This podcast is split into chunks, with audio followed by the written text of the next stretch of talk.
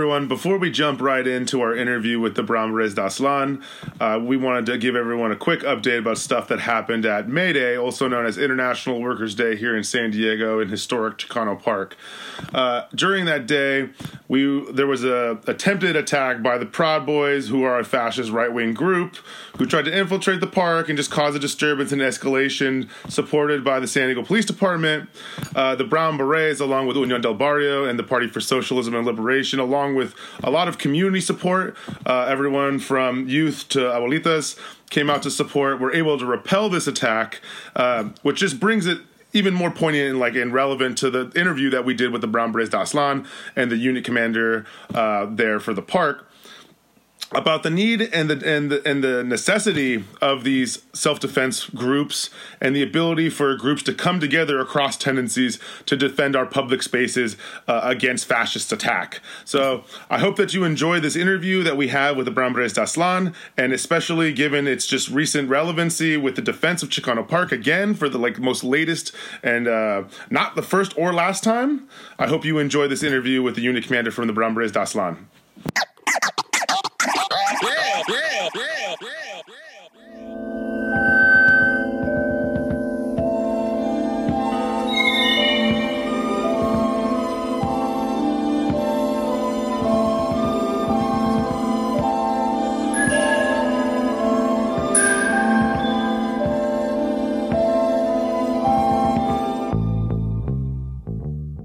Brown Berets is an organization can trace the origins back to East Los Angeles in the late 1960s at the height of the Chicano civil rights movement. At the time, many young Chicanos were struggling to make sense of their own cultural identity and were faced with daily acts of discrimination and even violence. Founded by David Sanchez in the wake of the 1968 East LA student walkouts, the Brown Berets were formed with the intention to help the Chicano community, specifically organizing against police brutality, inadequate public schools, farm worker struggles, as well as anti-war activism. And since their founding, numerous autonomous chapters have sprung up across the United States. The National Brown Berets d'Aztlan in Barrio Logan were one of several autonomous chapters founded during the 1970s and remains one of the most prominent and active chapters operating in the country today. For close to 50 years, the Brown Berets d'Aztlan have been defenders of the barrio and vanguards of Chicano Park. It's no coincidence that the history and politics of the Brown Berets can be seen across the walls of Chicano Park, adorning a myriad of murals painted throughout the years. In April of 1970, alongside a coalition of students, community activists, barrio residents, and others from nearby communities, through militant force and occupation, the Brown Berets d'Aztlan helped liberate the land that would eventually become Chicano Park. After a 12-day occupation, the eventual liberation of Chicano Park was not only a defining moment in Chicano history in the city of San Diego, it was also a defining moment that helped cement the Brown Berets as the paramilitary arm of the Chicano power movement throughout the rest of the 1970s. Now, almost 50 years later, Chicano Park is not only a monument to Chicano empowerment and self determination, it has served as the home base for the Brown Berets d'Aztlan. For today's very special episode of Step Off Radio, we had the pleasure of interviewing members of the Brown Berets d'Aztlan, recorded right in the heart of Barrio Logan's historic Chicano Park. We spoke with Unit Commander Eddie Alvarez, Officer of Aztlan Desiree McFadden, and Officer of Aztlan Mike Geck. We had a chance to discuss the origins of the Brown Berets de Aztlan, the role that the Berets played in the founding of Chicano Park, the dedication to the defense and advancement of Barrio Logan and Chicano people, the Berets work within the community that they are helping address, as well as what the future holds for the National Brown Berets d'Aztlan. We want to remind listeners that the interview was recorded at Chicano Park. The sounds and noises that you hear in the background are the sounds of community. With that said, we here at Step Off Radio are proud to present our interview with the National Brown Berets d'Aztlan.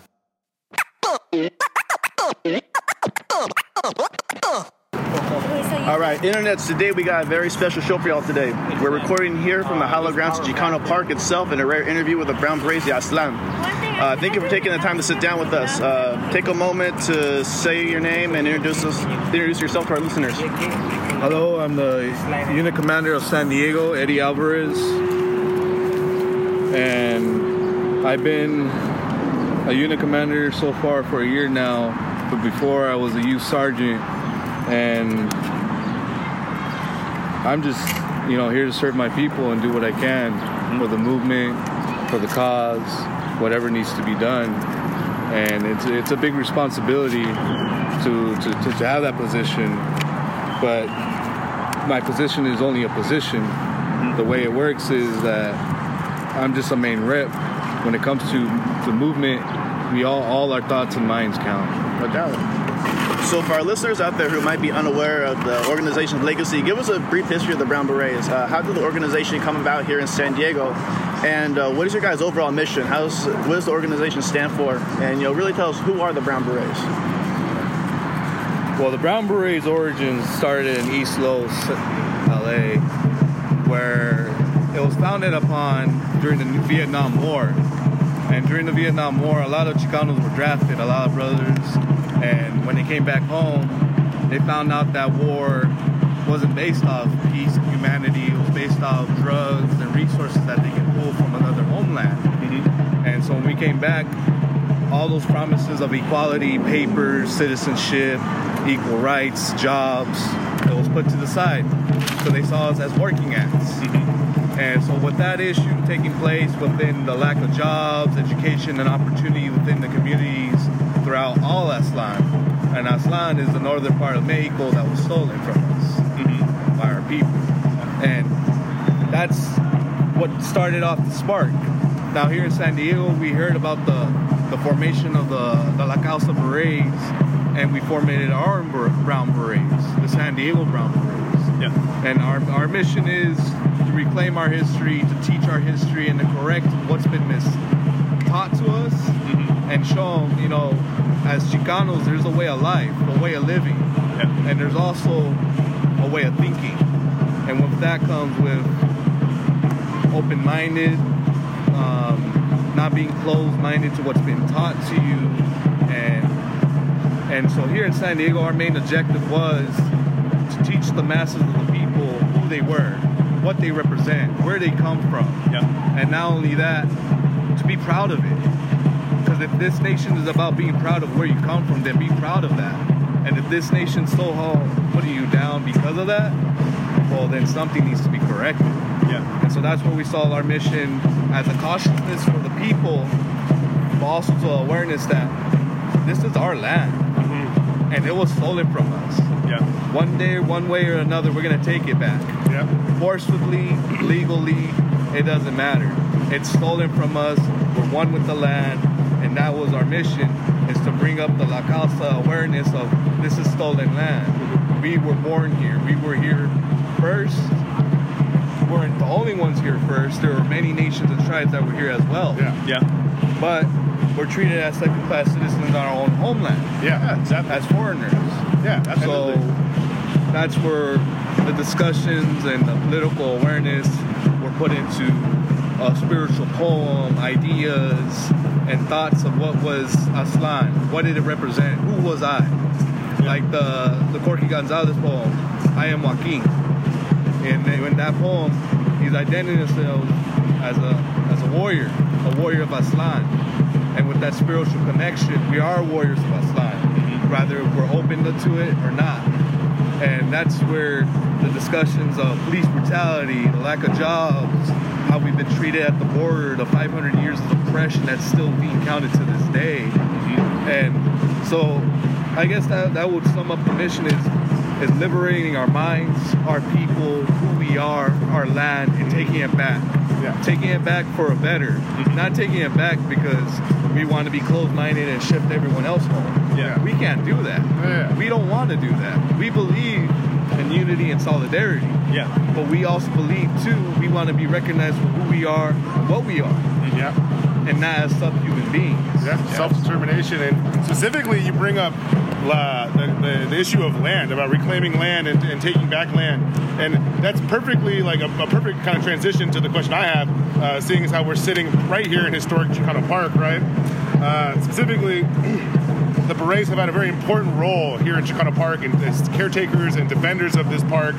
So I just wanted to ask you all, right, as defenders of this park, as people who have grown up in this area, uh, how do you, what does the park mean to you and to the Berets as an organization? Like, right, like you're out here doing community cleanup today, but uh, what does this park mean to you? I would say it means a lot. Coming from uh, a second, third generation of of Chicanos here in San Diego. A lot because this right here, what we stand on, believe it or not, is liberated land. Yes. And it was taken by the blood and sweat and tears of our community members throughout San Diego. Oh yeah. Logan Heights, Sherman, Chowtown, and many other communities that were down to do the cause.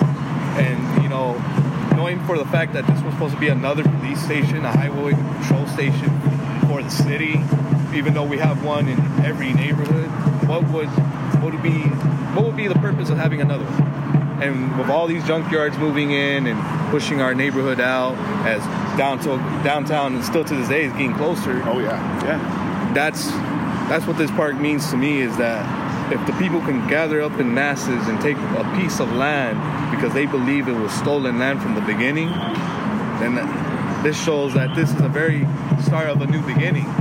Even though 50 years getting to that point, where 50 years are going to pass by. We're on our 49th year this year. Oh yeah. That means it can still be done. It's just that we have to be willing to do it for a further cause. So when I see this park, it is a prime example of liberated land. Mm-hmm. And knowing the fact that the, all the souls and spirits that are still here in this park, because they put their blood, blood and sweat and tears to it, I feel that connection. Just like as we hear the drums in the background, the Aztec dancers and the ceremony of blessing our creators, that you can't find that anywhere else. yeah. Yeah, you can go to other places and see the powwows and whatnot, but for them to be performing on sacred land that still has that vibe of indigenous roots, Yeah. you can't find that anywhere else. But doesn't mean it's not everywhere else. It just has to be reconnected with the people. Oh yeah. So this park is run by the people, even though it's considered a federal landmark. And the only reason why it was done that so it could be protected. But either way, in our eyes of the Brown Berets, this is still our park. Yeah. And this is not a federal national treasure. Yeah. This is a national treasure to the Chicano movimiento and our people. Right. So, you know, regardless of the politics of what's being said on the newspapers and what's being said on media, that's not what we agree upon. I was at city council where city council was, you know, every all the city council people were like, "Oh, we're so proud to sign off on on the how great of a landmark the the, the, the, the park is and all this good stuff that the community gets from it." Uh, when 50 years ago, like that same uh, that, that same institution probably would have been one of this this park's greatest oppressors, and uh, as a testament, right, to like you know people would say like, "What's uh, you know." the value of taking land, taking our land back. It's like okay, from that small, that relatively small park from the get go, there's a museum, there's like a kiosk, like the kiosco, there's there's a community center, right? And that's I think was a testament to exactly uh, like why it's important what the Brown Berets does. It's awesome. I love what you said. Now, back in the 60s and the 70s, Chicanos were being pushed to assimilate. Um, they were also making sense of their own cultural identity and were faced with daily acts of discrimination. Uh, it seems today that in both those regards, you can switch out 2019 for 1969. Uh, how relevant are groups like the Brown Berets in regards to the modern day contemporary struggle of Chicanos? How do you guys feel? Do you relate to the modern day struggles that Chicanos face? It's still the same. The only difference is it's evolved to modern ideals. And even though they say racism has died, it hasn't died. Yeah. Even though they say brutality is not a big issue anymore, it is a big issue. Oh, yeah. It's not being spoken of anymore. And just because we don't hear it or see it through the media doesn't mean it's not going on. You know, there's a lot of things that go on here at this park where we're facing every day. Police brutality is a big issue. Mm-hmm. You know, you come here with a group of friends and there's only three of you, you're considered a gang gang unit. Why is that? Because they that's how they make their money. Just stereotyping people. Yeah. So, with those issues that we faced back then and now, it's it's it's, it's very big similar contents of what what the problem was back then and what is the problem now. Yeah. And and saying that shows that it doesn't matter if a hundred years pass by, if things are still the same, and the only difference is, the, the way we wear our clothes, the way we talk, things are still the same. It doesn't matter. Mm-hmm. I like that's almost like gentrifying yourself and your ideals and saying, "Oh yeah, things have changed just because we changed our looks." Yeah. You know, back then he used to say we used to hide in the in the shade because we didn't want to look so dark. Yeah. We used to blonde our hair, I mean, bleach our hair to look blonde just so we can fit in. And still to this day, I see young Chicanas, I see young homeboys still trying to do that. Yeah. They're trying to fit in. Yeah. But why is it they're trying to fit in when they're already somebody? They just need to be recognized by them. And so when we deal with those issues, it's it, it still goes back to identity crisis. Yeah. Yeah. We still haven't figured out who we are, and that's only because our oppressors have somehow ripped the the path and guidelines that we had in the educational systems once again that we fought for in the 60s. And it, it feels to me since no one's speaking about it no more, they're kind of brushing it off the table like it never happened. Yeah. Yeah. And here we go again, history repeating itself. Right. 50 years later. It's the dispossession of our people again, right? Is that they Yeah. dispossessed us of our land and our culture, you know, hundreds of years ago, and then they're trying to do it uh, in this kind of m- movement with gentrification to take away the culture. They like they like certain elements of it, the food, the images, but they just don't like us. And therein lies like you know the real power of the econ- economy in this kind of situation where they're like it's. Uh, these forces of, uh, of gentrification are like these big capitalists. It's wild.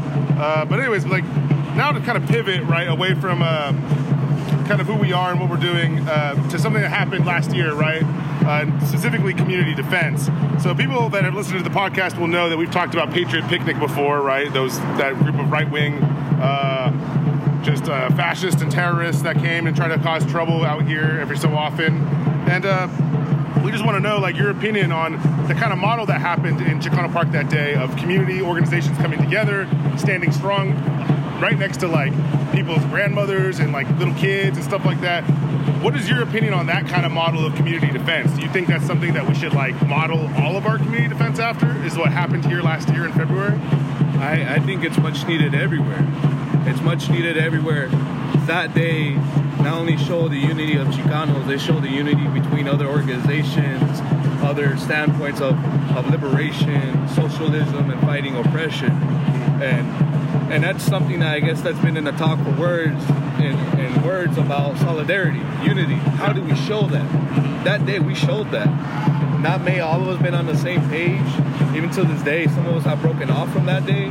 But it showed when people put their differences aside come together to defend something that's right, it can be done anywhere. Oh yeah. And it should be done like that in every community park. Communities should have a say so what goes on, what's being put up, who's being patrolling, who's patrolling their neighborhoods, and and it's simple as that. We should have control of what goes on where we live. And if we don't, why are we living here? right. Why why are we here? Right. And that's why that day we show why we're here. We're here because we're connected to this land. You're not going to wipe us off. You tried that 500 years ago. We're still here. And so that, that right there, February 3rd, is a prime example that people can put their differences aside if they do it. Yeah. Yeah. But if they talk about it and don't do it, then what's the whole point of talking about it? And so when we did that, you know, it, it brought a lot of joy and fulfillment of knowing the fact that we have backup.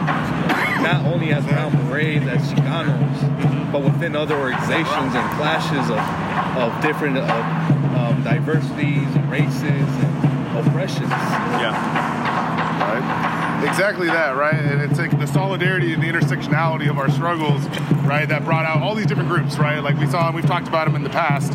Uh, but like all of that, like we see it even just like more recently because we saw the Brown Berets role in like the March for Black Women, right? Uh, that just happened out in Southeast not that long ago, and the intersectionality of that struggle, specifically like supporting women of color, Black women in particular, uh, how important it was.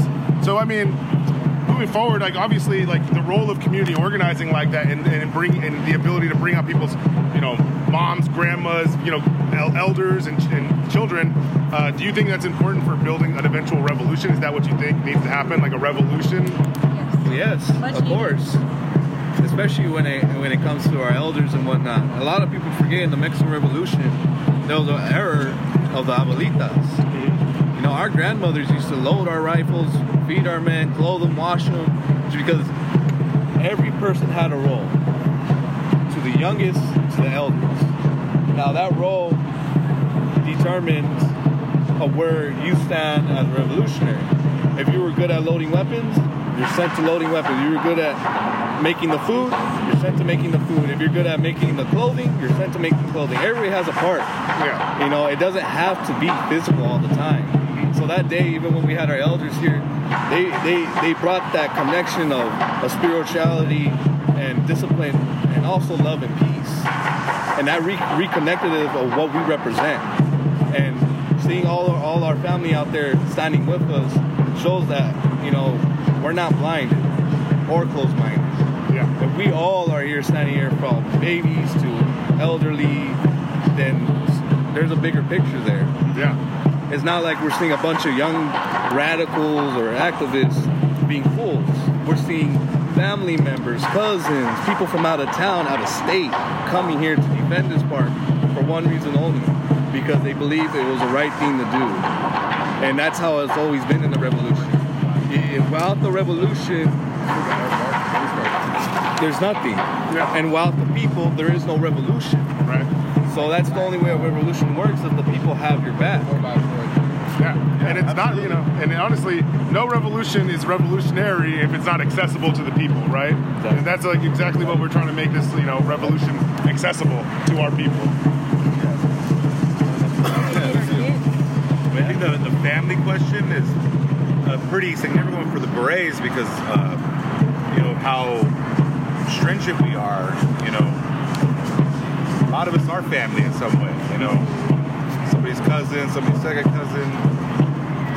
So for us, it's like uh, it's, a, it's a family affair, not just theoretically, but But literally, literally, literally, yeah. You know, and that's that's one of the reasons I think why we've been able to not go through some of the pendejadas that a lot of or, or other organizations go through. You know, we, we go through shit, but amongst this amongst each other, Right. It's not like some of the drama you see in just about every other organization. You know what I mean? Yeah. yeah. We don't we don't need any internet drama in our organizing, right? Like as members of organizations, like I could definitely reverently uh, second that. That like keeping a disciplined uh, outlook on organizing is what's going to build our build our movement and help us like actually liberate our people. Uh, knowing when and how to talk to each other. We need to educate our children.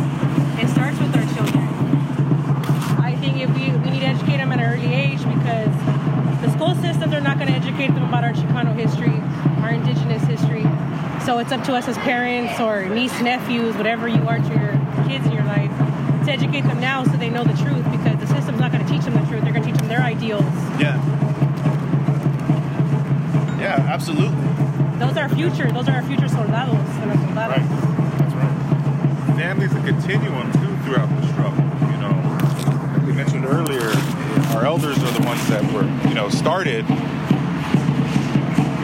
but we're the ones continuing it, and now we've got kids coming up in it. You know what I mean? So we look at not just, you know, the the physical relations, but the physical connection to the land too. You know, because most of us have connections to this land right here. You know what I mean?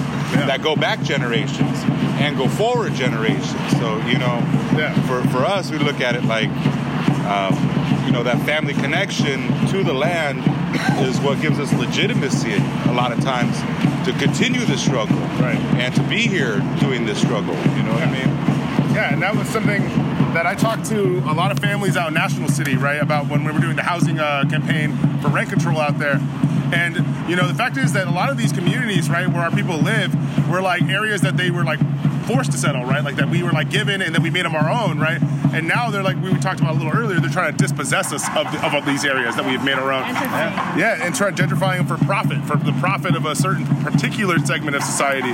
And it's organizations like the Brown Berets, it's grassroots organizations that we're seeing uh, that are defending these communities, uh, not only because of the, the hard work that's been put before, like you mentioned, like the elders that have laid this work and built these communities, often against like racism, you know, the, the, the literal state apparatus of fascism, but for the future generations, because I know people got kids, like I know that we're talking, you know, there's little kids running around this park, people are getting ready for Chicano Park Day, the 49th, you know, Chicano Park Day.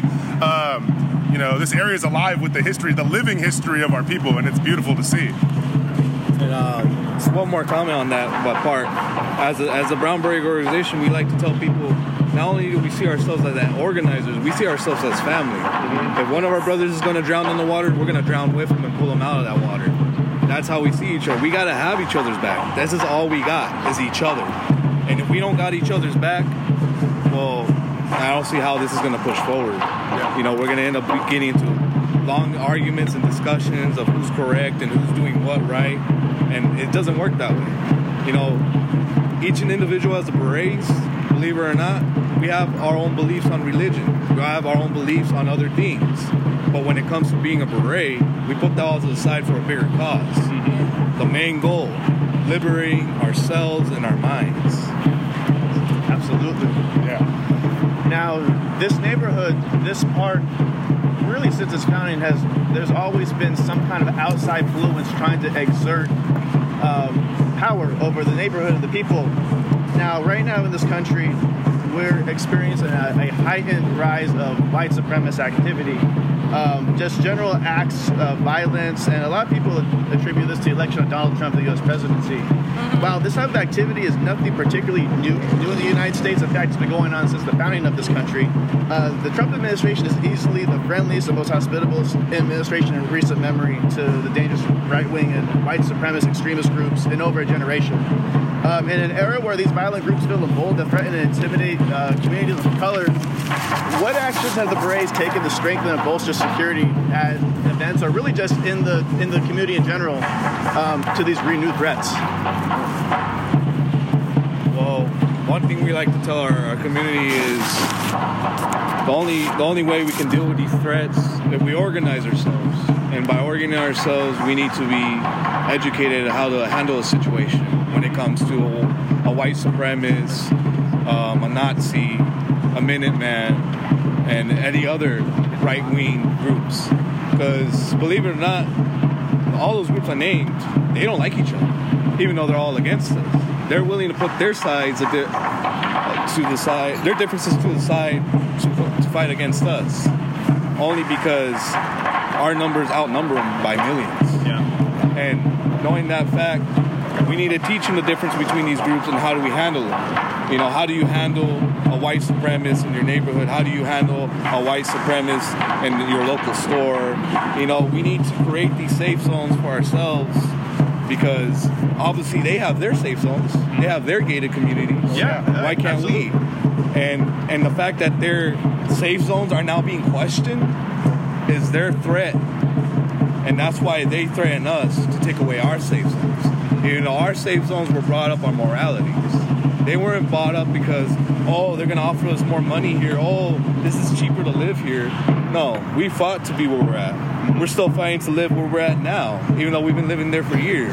Yeah. You know, and all these people that are so comfortable with their going at home, sitting in bed, going to sleep, waking up the next day, have nothing to worry about. But we can't sleep mm-hmm. we can't even sleep in our own neighborhoods because we're afraid that something tragic is going to happen by these groups. And so these groups to come in here and kind of va- try to vandalize and destroy and dismantle what we created. Mm-hmm. I mean, you guys already done enough by taking our land. Yeah. You guys already done enough by stripping our identities. Now you want to come over here and stomp on our monuments just because your history is being corrected? And we're learning the truth behind the facts that were told as lies. And so when it comes to these groups, we, we have to know the differences and how to handle them. And and um, one way to, to do that is community patrol Excuse me, man. I didn't mean to and creating a team that can document all these faces and threats and and put it as a news outlet to our neighborhood. That way everyone's aware of who's around because we need to have that village mentality. We need to know who's living next to us, what they're about, if they're for the cause or if they're just a bystander. Because they could be living right next to us and we not, not even know it. It's the insidiousness of white supremacy. It's everywhere yet nowhere. Yep. Right in your face, but always hidden. Yep. Well, yeah, we've done a lot of security, you know, at a lot of different events. You know, we've always done that. I mean, since day one. But still to this day, you know, the Black Lives Matter uh, Women's March, um, Aim. uh, AIM, uh, the uh, the the event that they had up at Balboa Park after the the uh, New Zealand shooting. Oh yeah. You know the um, the uh, Islamic community got together up there. Oh yeah, after the, We were there. We were providing security, and we actually had, you know, with, with some other uh, uh, allies, and there was a couple white boys sitting there, you know, talking about, you know, like talking straight up Nazi shit.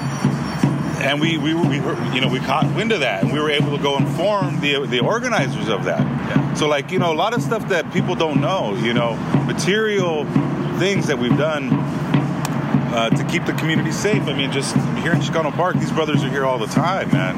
God knows how many things they prevented here. You know, how many, how, how much blood wasn't spilled, how many lives weren't taken.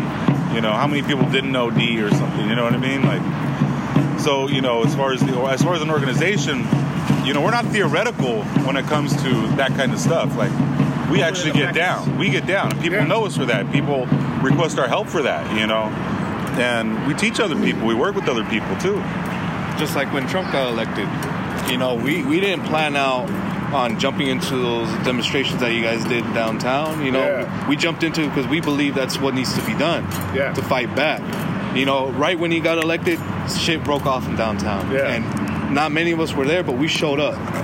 You know, shit broke off in, in um, City Heights with police brutality. We were there in march in unity with the organizations there fighting police brutality. Yeah. When ICE came here in, in um, Logan, we set up a community defense, other apps to start putting awareness and put out the public information of what they're doing, what their what their threats are, and the damage they're doing to our family members. You know, in National City, a guy got deported in front of his children. Right away, we put a rapid response team, got other organizations involved, and they protected that house for a few weeks just to make sure that other um, houses nearby weren't being raided.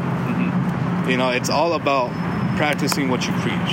right? And exactly that, that agitation is in, in line with propaganda, right? Like a lot of people, they put all this like having the right line or the right idea is the most important thing, and this, in, in, in you know, having good ideas like is not to be like raw, you know, knocked, but like the end of the day, your ideas are only as valuable as what you do in the actual community, what what your word is and what your deed is, and like that kind of brings me kind of to this segue about how a lot of there's like this liberal specifically like a neoliberal idea in politics about like respectability or civility that like in order to like engage with our enemy that we have to be as respectable as them which i can safely say that i'm, I'm feeling, feeling pretty confident uh, that's not a, a thing here but i just wanted to know how you all feel about that uh, yeah like about, yeah exactly about this whole like you know Fuck the police. yeah, yeah, exactly. I just wanted to hear about people how people feel about like this whole idea that like our revolution or our movement needs to be respectable or civil. Uh, obviously, we have to be like.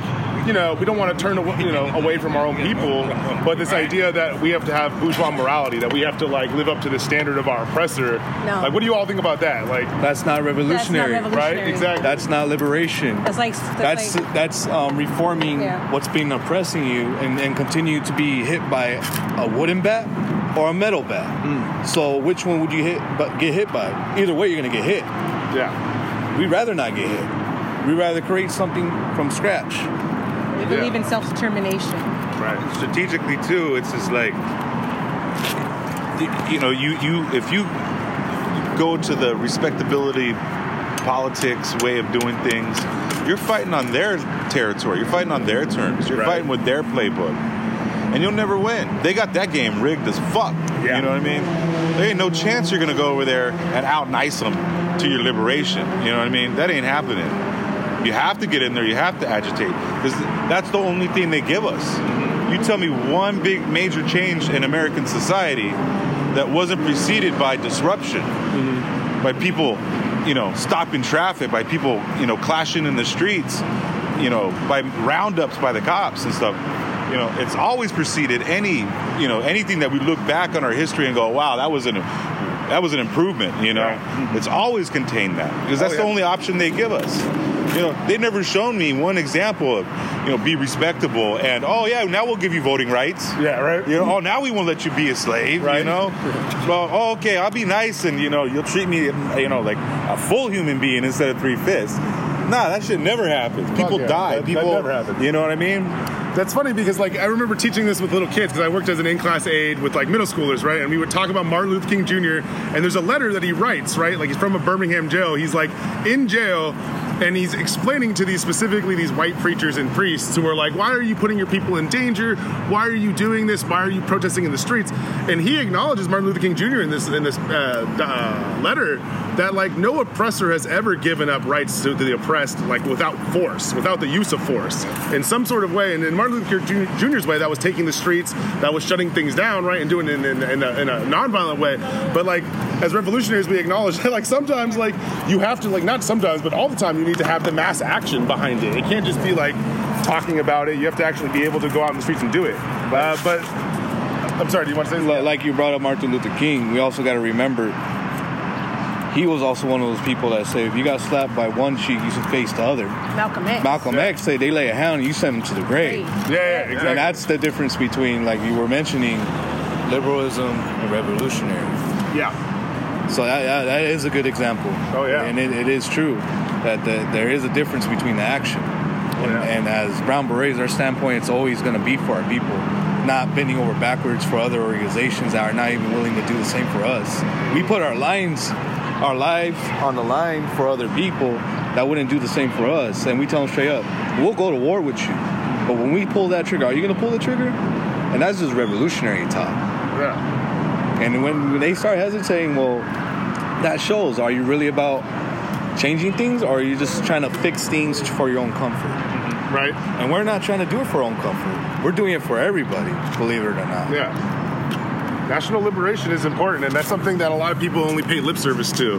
And that's something that I think will separate real revolutionaries from like these like faux revolutionaries that are doing it for like lifestyleism. But that kind of brings me to this this argument that sometimes we'll hear from like the cent- the radical centrists that are totally not fascist supporters, or uh, or old, just outright fascists like Roger Ogden and these other haters who will like say that like these groups like the Black Panthers, the Brown Berets are like supremacist groups. Like they, Yeah, this they park is basically calls the brown um, supremacists. right. KKK. Brown Yeah. yeah. it's not even that. Yeah. When we say que viva la raza, it means everybody. The Right? people. The people. It doesn't mean you have to be brown. Right and that's something that I- we wanted i wanted to ask you is like how do you like i mean let me let me put this way. I've worked with you a little bit. I know i've seen it like how just we we were at the march for black women just recently right? Like i've seen how you do it but do you want to just explain to like the, the just listeners how do you just like disprove that all the time just with your actions? Like how do you actually come out for these communities uh, that are outside of logan heights or barrio logan i mean to say and just like everywhere? I mean, uh, Well, I, I see it as more that we need to unite. Those are our brothers and sisters.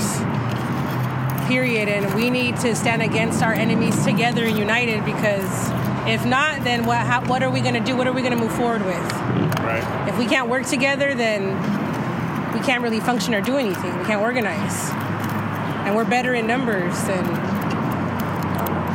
and historically, we got to remember, you know, this nation was brought upon by the same oppressors that did the same to them. Mm-hmm. They they came here for a brand new beginning. What they what they did is took their ideas and uh, modern it to their way, and and then here we are dealing with the same issues. But to get to that that uh, that question is, when someone asks us for help, we're gonna be there. yes.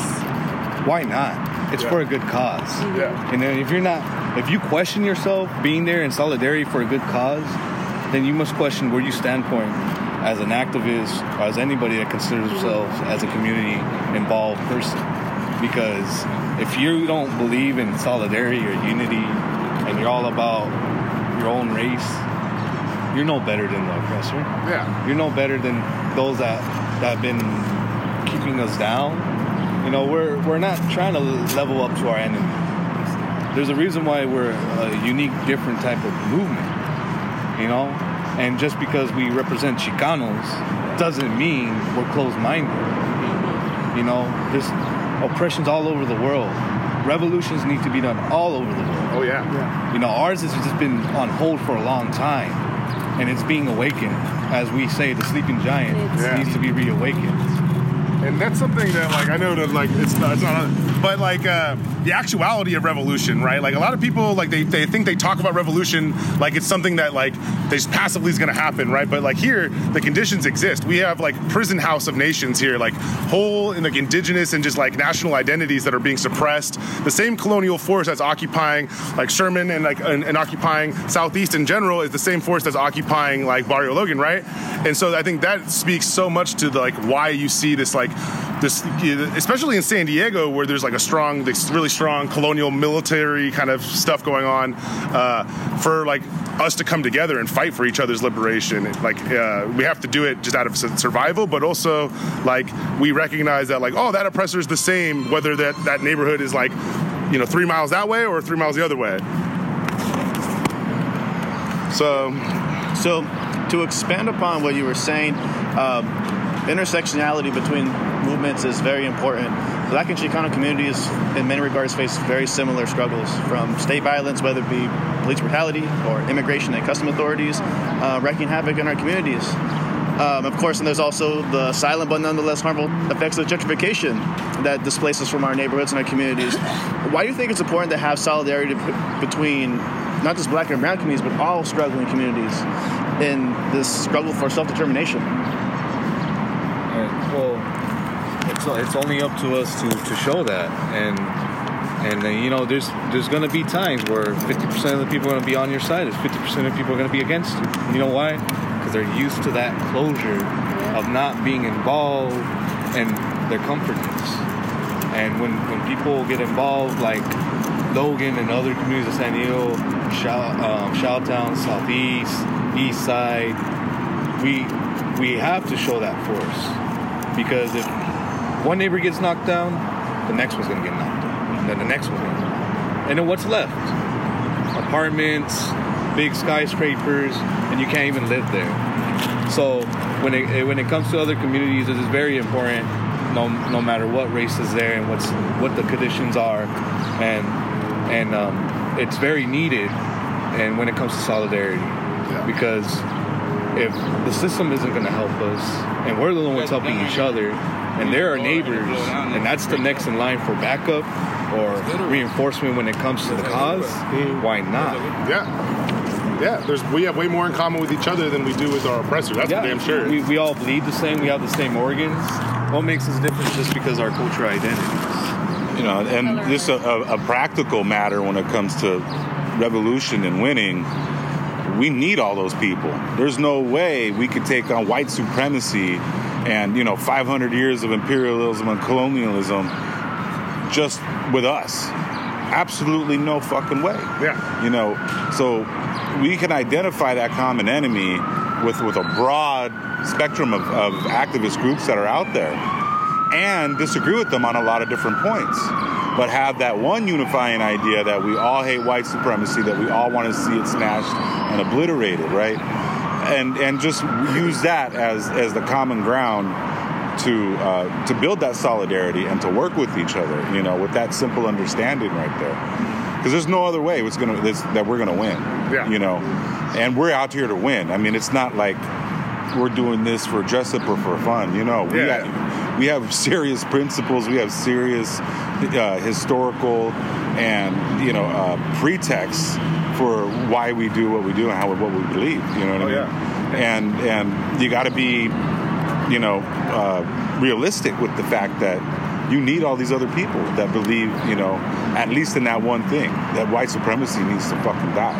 yeah straight up. And uh, another factor that I like to remind people, you know, it wasn't just Mexicans that fought the Mexican Revolution. Right. Yeah. The St. Patrick Battalion mm-hmm. fought us, aside us for one reason: similarities in oppression. Yeah. Even though we came from different parts of the world. Yeah. And it, just that by that reminder, I mean, it shows you that it could be done once again.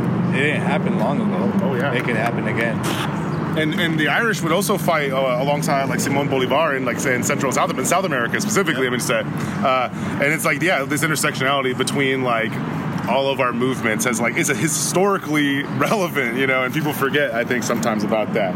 Uh, but speaking of like what's relevant in today's society, right? Like the time that we're living in, we're seeing like a resurgence of like consciousness, right? People are like being more political. They're starting to get more involved, and there's this real need for militant organizations like the Brown Berets that are like starting to like, I think, starting to be more actualized. Social media and people are getting more connected and getting more organized. So, just tell me, I want to hear your all's opinion as obviously berets. Uh, why do you think the brown berets are just as important now as they were over 50 years ago? Like, why are you needed, and why, why should more people come and join the berets and like defend their community, take pride in their in their cultural identity, uh, and, and preserve it?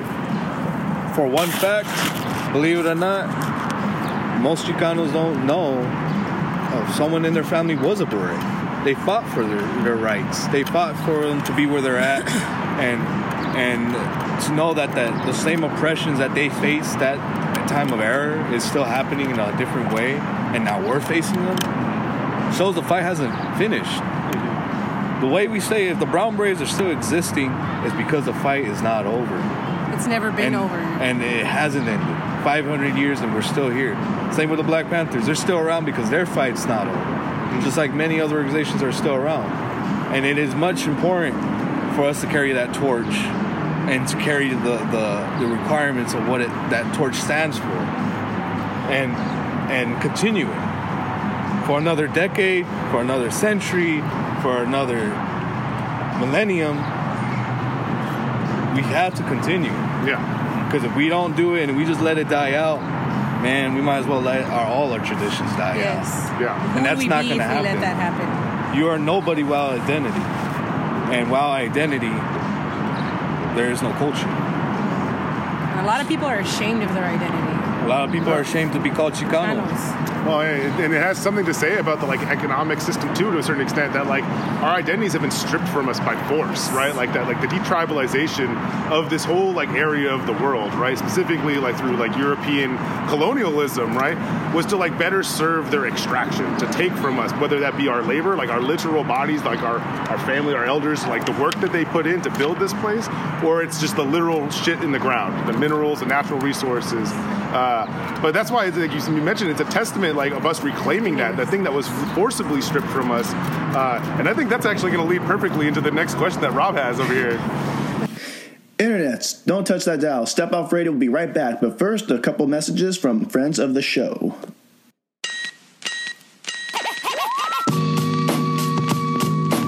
What's happening, Step Off Magazine listeners? A Quick break from the amazing content you've been listening to. Omar here from the IE Podcast. You may be asking yourself, what is the IE Podcast? The 8 is a local radio show where we interview up and coming artists, creatives, and anyone who would like to share their backstory about why they do the things that they do. We dive deep into the life of the artist, bringing in depth interviews, sharing stories in a raw and unfiltered format. A true podcast focusing on the artist for the artist. Can listen at iepodcast.com and on all streaming platforms. On the iTunes app, search IA Podcast. On the YouTube app, type in IA Podcast. That is I A T E Podcast, and we hope you enjoy. All right, back to Step Off Magazine.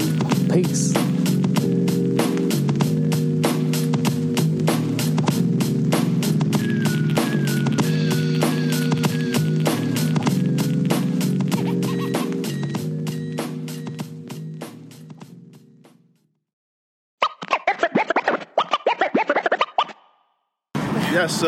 Brought up the you brought up the importance of identity, which is so very important to our communities. It seems recently that there's just this trend to pretty much shit on anything related to Chicanos, Chicano studies, even the term itself. This past week, the National Mecha organization not only voted to stop using the term Chicano, but changed the organization to exclude Aztlan from the name itself. Now, the Berets work very closely with local with the local Mecha chapter, and for many young Chicanos, the org itself is an important stepping stone in one's journey of self-discovery and political awakening. Um, however, like I said, as of late, it seems there's a trend of just, you know, just to dismantle these Chicano-centric organizations and just whitewash the fact that they are and always have been organizations created by and for the liberation and advancement of Chicanos. And essentially, they're declining them of the revolutionary, decidedly pro-Chicano um, stances and identities. Is this a trend that you guys have picked up on as well? Like, um, and if so, uh, do you find like what, what are your thoughts on this troubling trend? I You know, think Mecha has lost its identity itself. Mecha, I was a Mecha Mm-hmm. in high school, and Mecha how would I say this? There, I think Mecha is being infiltrated. How are you gonna? Ch- you can't change history. You can't change your identity. I get that people have their different views and opinions, but just to go throw that away and say like, no, we changed it. You can't do that. A lot of elders and people fought that organized and made those organizations. Did they give them the proper respect and ask them if they could change that? It's very disrespectful, and I'm really disappointed with Mitchell because it's a disrespect to our elders. People that fought here in this land, that fought for all these organizations, fought for the communities. So that's just my input on it. And to let you guys know, it's also much disrespect to the National Brown Berets de Aztlan. Our Minister of Information founded Mecha and wrote some of the bylaws. He was there. He finalized the the the the plan the plan of Santa He- and uh, many other plans to liberate Aztlan and what it stands for. He was the one that pushed the issue to represent the title Aztlan. Now, you go to these modern Mecha groups and ask them, what does Aztlan mean? They can't answer that because they're not connected to what it stands for. Oh, yeah. They just want to join in and make it seem like it's some kind of new book club and wipe the title just because they don't understand what it means. And and to know that fact, then if you want to change the name, don't change the name. Go to a different organization. It's simple as that. Exactly. Yes. You're talking about fighting gentrification. You just did gentrification to your own self. Yeah. So how are you going to stand for that and compromise yourself by doing that? That's a big contradiction. Uh, and They're the, erasing their own identity, and it's sad. and the irony It's being, the the Metro chapter from Oregon was the one who was the one who did it. It's like it's From like Oregon? From Oregon, though. Wow, Like that explains a lot. But, it- but I mean, yeah. like, no, no shade on Oregon, by the way, from anybody that maybe let's say from Oregon, but but nonetheless, like it They're was just pretty far from the border. that's what Yeah, I'm saying. you know, That's what I'm removed. saying. That's what makes They- sense. They don't know. I guarantee you, anybody that's born and raised and still living in Oregon does not know what the fuck is going on just 20 minutes down Yeah. south from us right now. You know what I mean? They don't understand shit about that. And the, and you know, getting back to the the whole Mecha thing, and you know, first let's deal with Chicano, okay? Yeah. What's the premise that they're using to say let's get rid of Chicano? That people are feeling excluded. That unless you're uh, of Mexican descent, born in America, that you're not a Chicano. Now I don't know about you, man, but I I was in Mecha in 1989. Is when I first went to uh, uh, join Mecha in high school, and I was in at City College. It's been a lot of years in Mecha, and never did I think that you know for me Chicanos were always people that were from this land whether it be here whether it be 10 miles south 20 50 100 or 1000 you know what I mean? Mm-hmm. Everybody to me was always Chicano no matter where they came from. They might have a different accent you know sometimes when they roll the, the tamales and uh, and banana leaves I kind of freak out but you know That's my family. that, that's that's the you know that, that's what makes everything you know cool too. You know what I mean? So there may be elements that were in Mecha that would treat people like that, but that's never been, in my opinion, kind of the the the part of the DNA of the organization. Elements, yeah, but no, everybody was welcome. You know. I don't think I don't think that that's uh, and I think that's how we understand Chicano by the way too. When it comes to Aztlan, we're not saying okay we're going to be just like the like the colonizers and the imperialists and we're going to recolonize this land take it from the kumeyaay and we're going to call it aztlan. You know that's the problem is that they have the thinking of the colonizer when they're doing this. Yeah. they're thinking that okay this is what colonizers do and they don't realize that we are anti-colonial. Yeah. we do the exact opposite. You know what i mean? Comes down to it if we're able to you know uh, establish a, you know a people's control of this land you better believe the kumeyaay are going to be at the very top making the final decisions and the final calls on things. You know what i mean? Yeah, I mean, every event I've seen has always included the Kumeyaay here exactly in some form of representation. and we have great connections with them great bonds with them you know so you know organizationally that's never what the Braves have really been about you know in a, in a sense we've always been about the land but not taking it over and being an oppressor Yeah. you know what i mean reestablishing our connection through our, our, our historical context on our ancestors you know, is is how we feel about that, and trying to make that connection because most of us have lost that connection. You know what I mean? Yeah. So you know, the Braves are a way to you know not only uh, fight for your community, but also to find out about yourself and to and to find where your people came from and what their traditions are and what their beliefs are and how you can make a connection to that. And you can start to have you know flip the script in that way you know what i mean? Because you're no longer a colonizer if you know that you have ancestors that were from turtle island you know what i mean? Yeah. you're not a colonizer.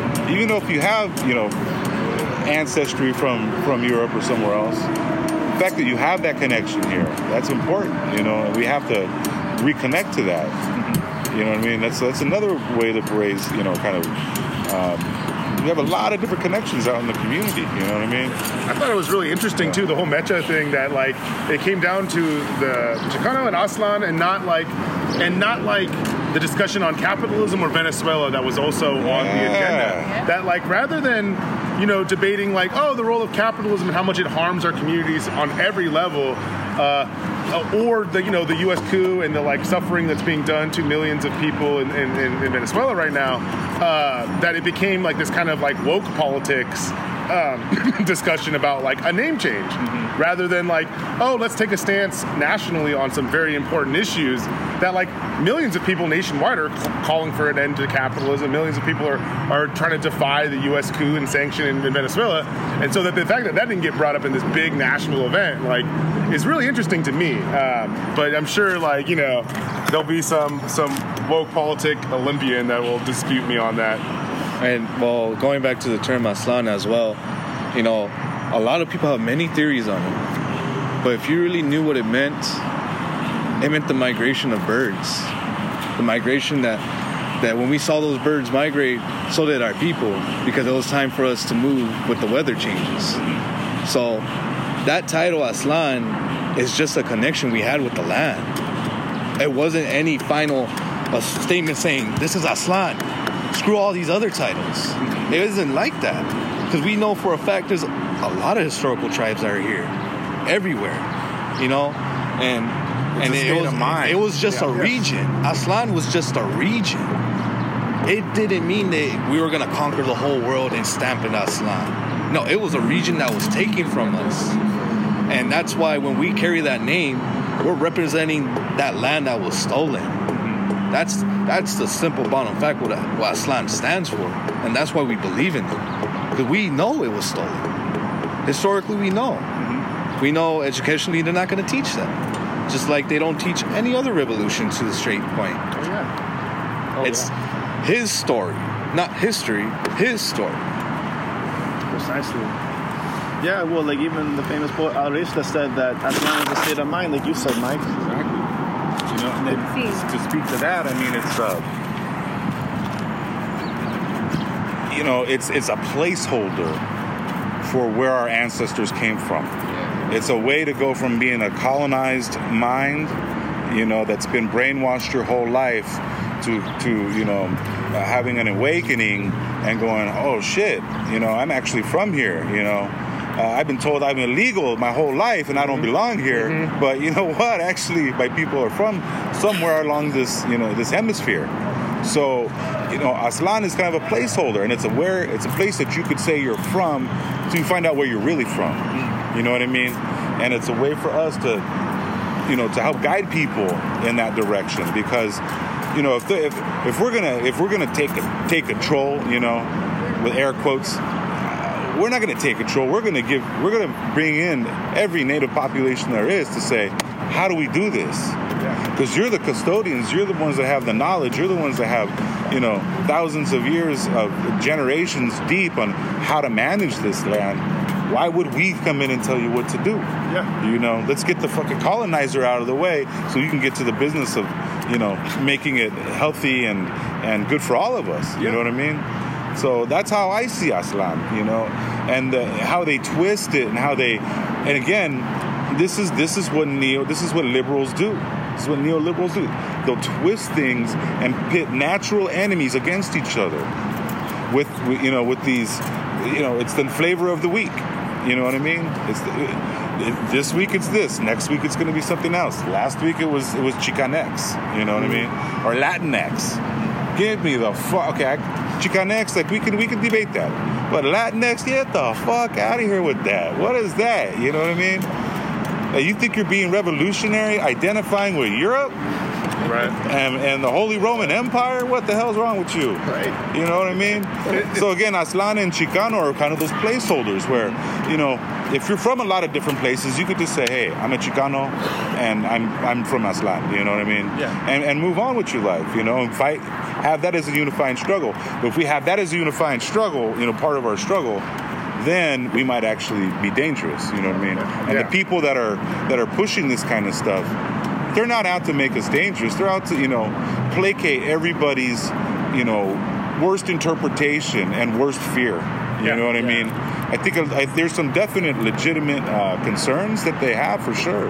Yeah. But this is not the way to, to, to deal with them. You know what I mean? To me, it comes down to the ne- neoliberal idea of identity that can be used, like like I say, identity, like we described, can be a revolutionary thing, right? Absolutely. It can be used. It's pivotal for sometimes our national liberation, but un, in the hands of our neoliberal enemies, it can be twisted to create like these kind of conflicts and, and these kind of wedge issues within our organizations. Uh, that if we're not like aware and about them, about like, okay, is this the argument we should be having, or should it, is it the like the coup in Venezuela and the in the role of capitalism that's also on this agenda, or the like you like you brought up the the impact of the word in like as a unifying role for a lot of just of our people right now. Like the terms Aztlan and like and Chicano are still used in our like our as a term of identity.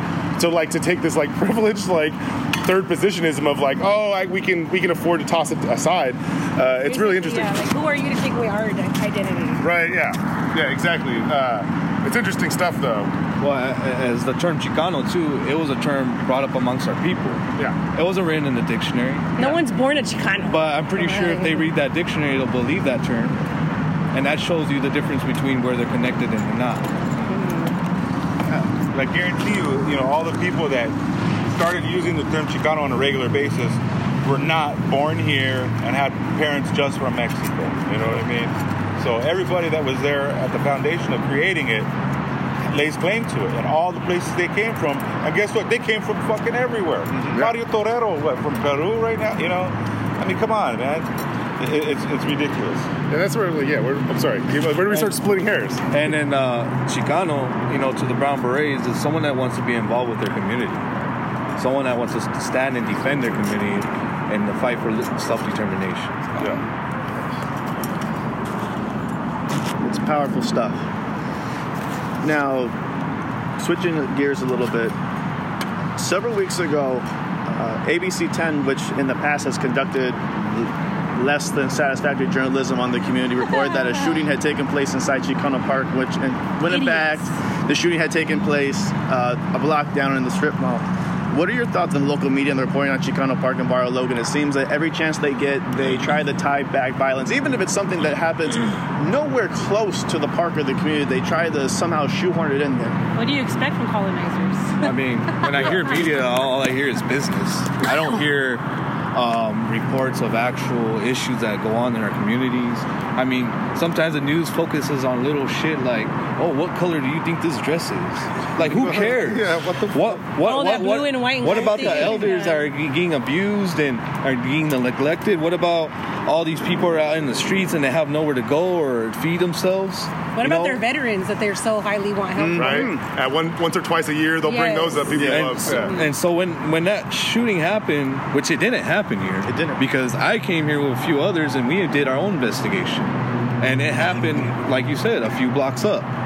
The only reason why they stated that is because that's what they like doing is stereotyping and going with the stereotypes. Because why? It makes money, it Yeah. brings reviews, and it, it shows what what how powerful their word is over the people's. And and even for them to say that they even mentioned that they arrested three brown berets that day. Yeah. Bullshit. The people they arrested were community members. Yeah. The people they targeted and came here when they thought supposedly it happened here were community people that were here for their ceremonial practice of danza, azteca. And so even when that shooting came by, the cops used that as a prime prime um, advantage and and um, came over here and just ambushed the park. And they're supposed to be professionals that that have their facts to the point, right? Mm-hmm. They didn't. Supposedly. We all And- know media media's and- corrupted and Oh, yeah, yeah. bullshit. And since we're always the ones, you know, regulating on when it comes to issues on the park, they don't like that. They don't like how the community stands up and fights back. So when the cops hear an issue going on around the area and it happens to be near Chicano Park, they're going to take advantage of that. You know why? Because they want to bring this park down. They want to bring back to how they want it and take away what we made it into. Yeah. Yeah, they hate this park, man. They hate this Because this this represents liberated land. Yeah. You know what I mean? You, you you show me another place in the United States of America that's like Chicano Park, where it's it's full on liberated. You know what I mean? We got a little ways to go, but it's more liberated than just about any other place on the planet. Oh, yeah. I mean? or in, in, in United States territory. So they don't like that. You know what I mean? They're going to do anything to throw some stink on it. They're going to try to do whatever they can to twist the narrative and use, you know, the the apparatuses that they have at their disposal. It's, it's the reason why this is the United States. Yellow journalism Yeah. started the Mexican American War. You Oh, know yeah. what I mean? You think they're going to quit? You think they're done? Oh, they're no. not done until they get rid of us all. But we ain't going nowhere. You know what I mean? This is just the this latest. Is, this is the this is where it starts, Chicano Park. This is just the beginning point. Yeah. You know what I mean? You can try to throw the stank on it all you want, but we ain't going anywhere. You know what I mean? We know this is your game. We ain't falling for it. We could do our own investigations. We know what the hell's going on over here. And we could get the word out through our own outlets as well. You know what I mean? They might not get as many clicks or, you know, views, but, you know, the word gets out. And that's that's part that's half the work right is building the mass mass cap- capacity of reaching our people. Because the media as well as the police right these are all just vehicles of, of the state's neo like this is all just the latest step in like the colonial project right of occupying and dehumanizing people. Not only do you have the police out here who are killing and brutalizing people dehumanizing them but then you have the media that's doing their part which is also like you know owned by capitalists and oftentimes like they take the word of the pigs you know uh, as like the word of god basically. Like what the pigs say is like you know what's the truth which is all of us know pigs lie like all of us know that very clearly uh, and what we forget right is that this is the concerted effort of our colonizers right of our colonizers not only to oppress us physically but to like basically trying to oppress us in the court of public opinion to like our communities be like oh that these people that this park or what it represents is a threat uh, now we all know it's not well it is a threat but a threat to the system um, They don't want to get. They have white privilege. yeah. So like, let's see. Oh yeah, so like specifically that event, right? They, they said what they said in the news, right, about who they arrested or who they were messing with. And I know I saw personally the live stream about like how they were targeting people far away from the site of the shooting. Uh, do you think that like you know that that was like a political thing. They were targeting specific people because of the role you play here, and like ultimately, I just kind of want to ask you, like, what do you? I, I'm pretty sure I already know, and I, I'm going to vibe with it already. Uh, but what do you think SDPD's role, policing or it just existing in this area, is? They're bitches. Um, militarization occupation. Mm-hmm. That's their role. You know, it's not to serve and protect, it's to oppress and dismantle. Profile. To racial profile anyone they see in sight because the real criminals that exist are the ones wearing badges. Oh hell yeah! They're yeah. the biggest gang ever. I Why don't they have gang units patrolling them? And since we're that force is willing to step up to them, they don't like it. And you know what? Anyone can do it. Not just the brown berets. Anyone can be a, uh, a warrior for their people and fight oppression and stand up to law enforcement. Where does it say that you can't question law enforcement? Where does it say you can't question the safety of yourself? Yeah, the I feared for my life is the response we hear every fucking time from cops. But what happens when I fear for my life when this, when this dude who's like openly threatening me or whoever this cop this pig is uh, is like threatening to like put a bullet in my head if I if I don't sit down on the sidewalk and have my sit on my hands, right? And there's like you know uh, the very you know real material reason, right? Like it's like, well, because of the law, the law isn't written for, for me and you, right? The law is written to protect private property and the class that, that upholds it, right? So the rich, the bourgeoisie, the It's class. to protect white privileged people. Exa- and exactly that. White privilege is like exactly tied into that. Uh, but that's like why I wanted to ask because you know a lot of people.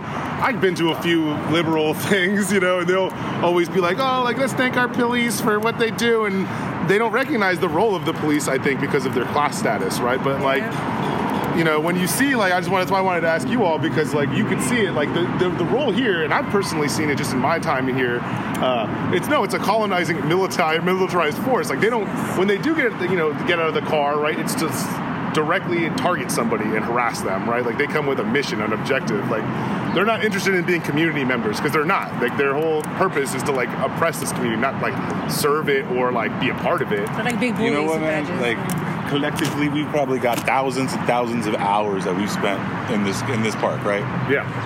I don't think any one of us has ever seen a cop go over there and play basketball with some kids. That's You real. know what I mean? Yeah. yeah. Not one time. You see those cute little videos try to soften you up, but that's not what, like you said, this is an occupation force. It's here for one purpose that is to intimidate the people, to terrorize the people, to keep them subjugated, to keep them scared on their toes, to feeding that prison, the school to prison pipeline. Oh, yeah. You know, to get that free labor. That's what it's all about. You know what I mean? And this is a big source of that. This community provides, you know, free labor and, and, you know, keeps that system pumping. You know what I mean? Yeah. But you want to know why it's an occupation force? Just look at how they come in into this neighborhood compared to how they do it in La Jolla. Oh yeah, we saw like the rifles You know what I'm right on this bridge. They sh- they were pointing rifles like You right know. off of like right here, right at all of us. 500 people get together in La Jolla. They were pointing here. The cops over there got a booth, you know, handing out water. 500 people get together over here. They got snipers up on the on the bridge. Yeah. You know what I mean? And, it's people enjoying the park basically in a community, Ex- peaceful exactly, self-defense. Exactly. You know what I mean? even on a smaller level, it's just how they treat the park. You see them, they pull up here and park their cars on the grass. Like you said, you would see that shit in La Jolla. Exactly. They man. wouldn't be treating it like that. Yeah. And that's why, like, I guess, like, you know, what separates this occupying force from the, like, the revolutionary force of the Brown Berets, right, is, like, how uh, you were treated and the impact on the community, right? Like, how do you feel? Like, what's the community's response to the work you do? Like, I mean, just from when we've been kicking it here, I've seen community members come up, hang out, you know, they people feel really comfortable with you all. How do you feel the community's, you know, views you? I mean, it's it's 50-50. You have some that agree with us, and you have some that disagree with us. They have their own opinions. and and rather that they agree with us or not, it's it doesn't it doesn't stop us from what we need to do. You know, we're gonna do it regardless if you don't like us. The reasons why, because we're taking you in while the oppressors won't. Yeah. You know, and and um, just just like you know, we see children look up to us every day, and it's a good thing because back then you used to see children look up to cops Yeah. now you see children getting killed by cops and that's that's i that's i would say a big difference. And not, not only that you know we're recognized not only defending our people from police brutality we give back to our community. Oh, yeah. you know in many ways. And i'm, I'm pretty sure we can talk about that a little bit later. And and um so it's it's always 50-50 but majority of the time it is good. And the reasons why is because we're not at wrong we're not over here trying to force people and believe in what Yeah, we do we're not we're, forcing. we're trying to show people how it could be done Right? and how it should be done That's up to you to liberate your mind. Yeah. We, there's people that have been rolled up by the cops just across the street from here, handcuffed, getting ready to get taken away. except We can't, you know, they're just like, hey, this is just another day, and we roll up and we're like, oh, fuck that. Yeah. Step in between them, make a big stink. You know what I mean? Yeah. We've had 20 cops cars sitting over here, two homeboys just sitting up against the wall. You know, 20 of us. Yeah. You know what I mean? What happened at the end of that? They let them go. Yeah. You know, and when when the people see that, because they know if we weren't there and we didn't do that, they know those motherfuckers would have a been taken around the corner, got an ass whooping. B, taken around the corner, got an ass whooping, and taken to jail. Yeah. Or just take it straight to jail. You know what I mean? Instead, you know, they're walking free now. Yeah. You know what I mean? And that's because of direct action. And when people talk about direct, I mean, we're not talking about just, you know, hanging a banner off the side of a freeway. Yeah. We're talking about getting between, you know, the cops and somebody they're trying to arrest uh, who haven't done anything. Yeah. You know what I mean? Because we had people over there that were catered with them when they were doing nothing. Yeah. But it's the gang injunction shit that they use. You know, this the way that they twist the law so that they can use, you know, that you know, they use the law to commit crime. They don't got no gang injunction problems over in La Jolla. It's all over here. You know what I mean? They didn't. They didn't write that law, you know, to keep everybody safe. They wrote it to keep us oppressed. Right. You know what I mean? and to use it you know, just to pull people, snatch people off the street, just like the Nazis did, you know, just like the fascists do. You know what I mean? and that and that therein lies, I think, the big the big distinction that like you know a lot of liberals and a lot of revolutionaries will, will, will have with each other, right? Is that liberals will say that the system is broken, right? That it's like oh that it's operating just because of bad people in recent times, whereas revolutionaries are like no, it's operating this this system right now the way it is, it's operating as designed to oppress, exploit, and extract from our communities. Uh, needs to be dismantled. yeah, and it needs that's exactly the reason why, like exactly like you said, it needs to be dismantled. Um, and that's but that's like you know, and that takes a, a pretty that's a pretty tall order, right? Like we're asking for for something like that. It takes mass community involvement, and a lot of our people, like you kind of brought up, aren't necessarily there yet. But by doing the kind of work that you all were talking about, like the direct action, and also like we're going to talk about uh, the toy drive and other kind of just different kinds of community involvement. Uh, I wanted to ask you, like, why do you think it's important to not only just do the direct action part, but to do stuff like the toy drive? Like, as we're sitting here, I mean, I'm sitting at a table that you all just spent like hours scrubbing to make ready for Chicano Park Day. Like, why do you think that work is important too? Well, for one main part, this park was mainly always taken by taken care of by our people.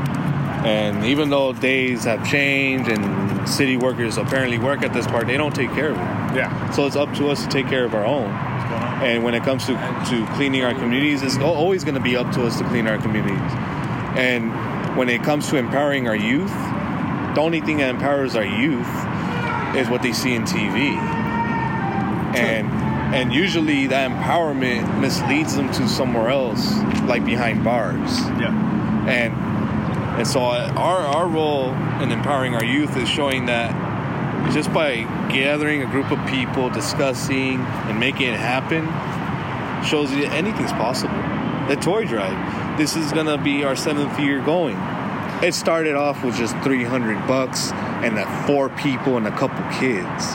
Yeah. Now it's grown into we're we're gathering, putting more effort in collecting money, finding other strategies to get donations, and and show these kids that just because they the system didn't do this for you, we're gonna do this for you We need Right. to get back to our we community. we didn't grow up where things were given to us. We had to work for it, and this system has always put that amongst our people. And you know, you see all these other people that are living good and all that just because they obey the system. And we do obey the system, but we're still mistreated. Yeah. And that's only because of what area you live in, what salary you get paid with. And it's like, fuck, if we're living from nine to five just to get food on the table, and I can't even buy myself uh, a car, I can't even buy myself clothes, toilet paper, a toothbrush, and all this hygiene essentials. And The living is so expensive here. You can't. You need more than two jobs. I think now. to Right, even yeah. Pay, to pay rent, to feed your kids, to have And- a car, to pay gas. and then- can't- everything just adds up. and then that's just coming from like as an individual living by themselves. Like she mentioned, now when you have kids and all that, how is that possible? Oh yeah. And then to to point out too is is that that toy drive every year we do it when we show these kids that we can give back we also let them know that you can do this. Mm-hmm. Just because I, i'm doing this doesn't mean you can't. Mm-hmm. you can do it within your own school you your own community it doesn't matter. And it doesn't have to be necessarily a toy drive. You know we do scholarships for women too incarcerated women single women women that's always been supportive of their communities that but never been recognized Tell us more about that. How long have you guys been doing that? we that's been going on for 10 years now you know and, and What's the name of that? Viva la that's the- mujer. yeah, Viva la Mujer. It's a scholarship that was founded by one of our chapters in San Fernando Valley. And the Viva la Mujer basically was an opportunity for somebody that lost hope in themselves because that opportunity was never given. And and um, that was run by Mari, Mari Juarez. She she's a very good organizer, very dedicated. She I would consider the mother of that creation of that event because her herself as a, a individual has been through it, like many others, and and so she felt like there's no one recognizing these women. It's time that we do that. Now, no, last year I mean, this year was the ninth annual scholarship, but it's grown so big. There's there's four different topics of scholarships and even awards. So even if you didn't want to do anything, you were still being recognized mm-hmm. for what you do in your community. And and it was an opportunity if you've been incarcerated and you want to go to school, but you can't go to school because there's no way that you're gonna make enough money because no job's willing to hire you. That scholarship was that opportunity to give you that boost to make that step, to get you into that campus and make it happen. How I mean, how great is it is it to go to that event and hear all these women's struggles that they've been through, and to know that you're not alone, mm-hmm. and their their voices are being heard for that moment. You know what I mean? A lot of women don't get recognized. We don't have to be actresses. We don't have high positions to be to be um, recognized. We don't have city positions. We don't do have that. you don't have that city. So these women that are getting recognized, I think it's awesome because we need to recognize them more. The abuelitas that stay at home and take care of their grandkids. That's labor. That's, That's- real that's- labor. yes. Like people forget how valuable domestic labor and specifically Yes. like that that's one of the things that gets extracted from us under colonialism, right? Is that like not only is it like domestic labor from like from mujeres in particular, but just like uh, the labor from our communities in particular that subsidizes the standard of living of the colonizer, right? Like that, like we're the people that work in their kitchens, we're the people that do all of this labor. It, it's, it boggles the mind, you know, to just We're the victims of their leisure. yeah, that their leisure is subsidized literally off of the blood, sweat, and tears of some of our family members. As the Minutemen, the And you know what? There is put men that get recognized also in this event for women.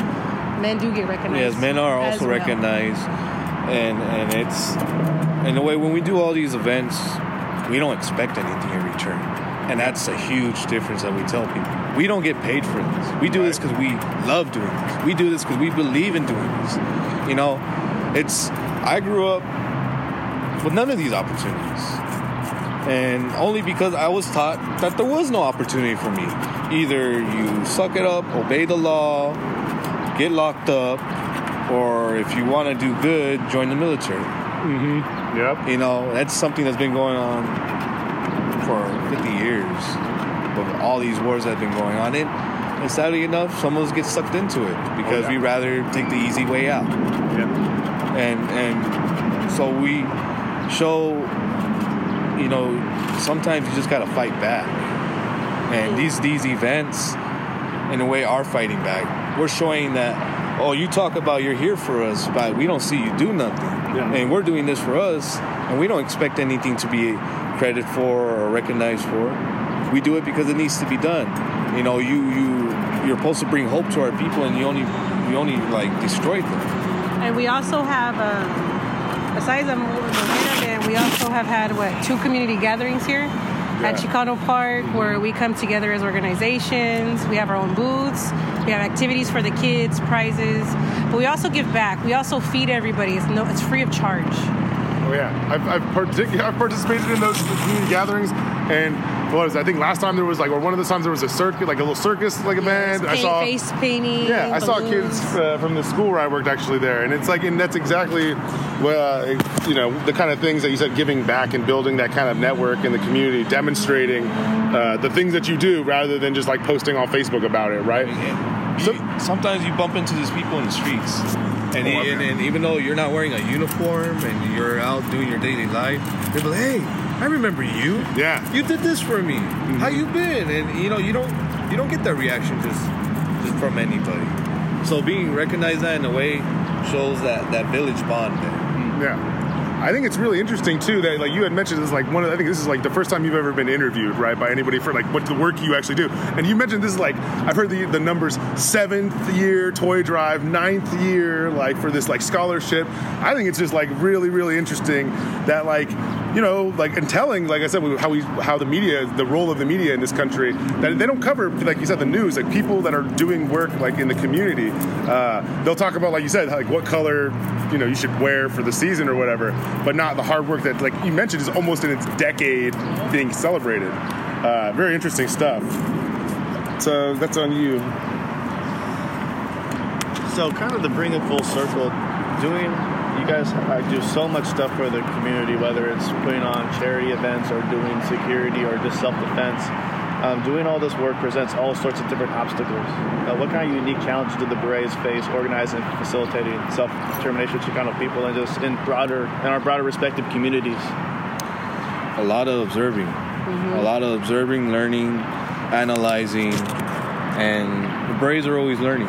You know, as a as an activist and as a as a person that takes charge and involvement, you're always learning. You you can never be be ready for everything because there's always going to be that one thing that changes everything, mm-hmm. and you gotta have a plan A, B, C, and D all the way to Z, just to make sure you're ready for everything. You know, February third, it, it took some time to get, gather these people and to get them all on the same page.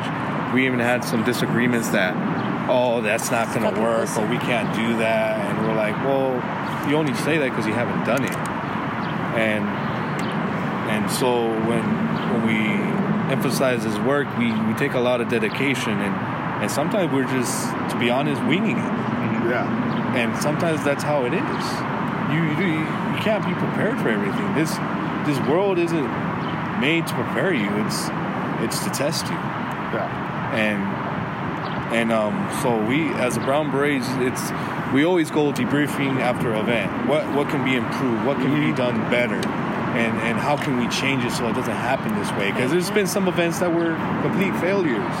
We thought we we've managed to gather all these people and no one shows up I feel it. Yeah. and and that's not a complete failure. It's just a life lesson learned. It's a learning process. Uh, yeah. It's a growing process. Yeah. And so when it, when it comes to these discussions that we have, it's always something new. But when it comes to issues, it's always something old. It's just new in the way of how we deal with it because it's not back in the '60s where you can gather up all our people and go out and have a full-on riot.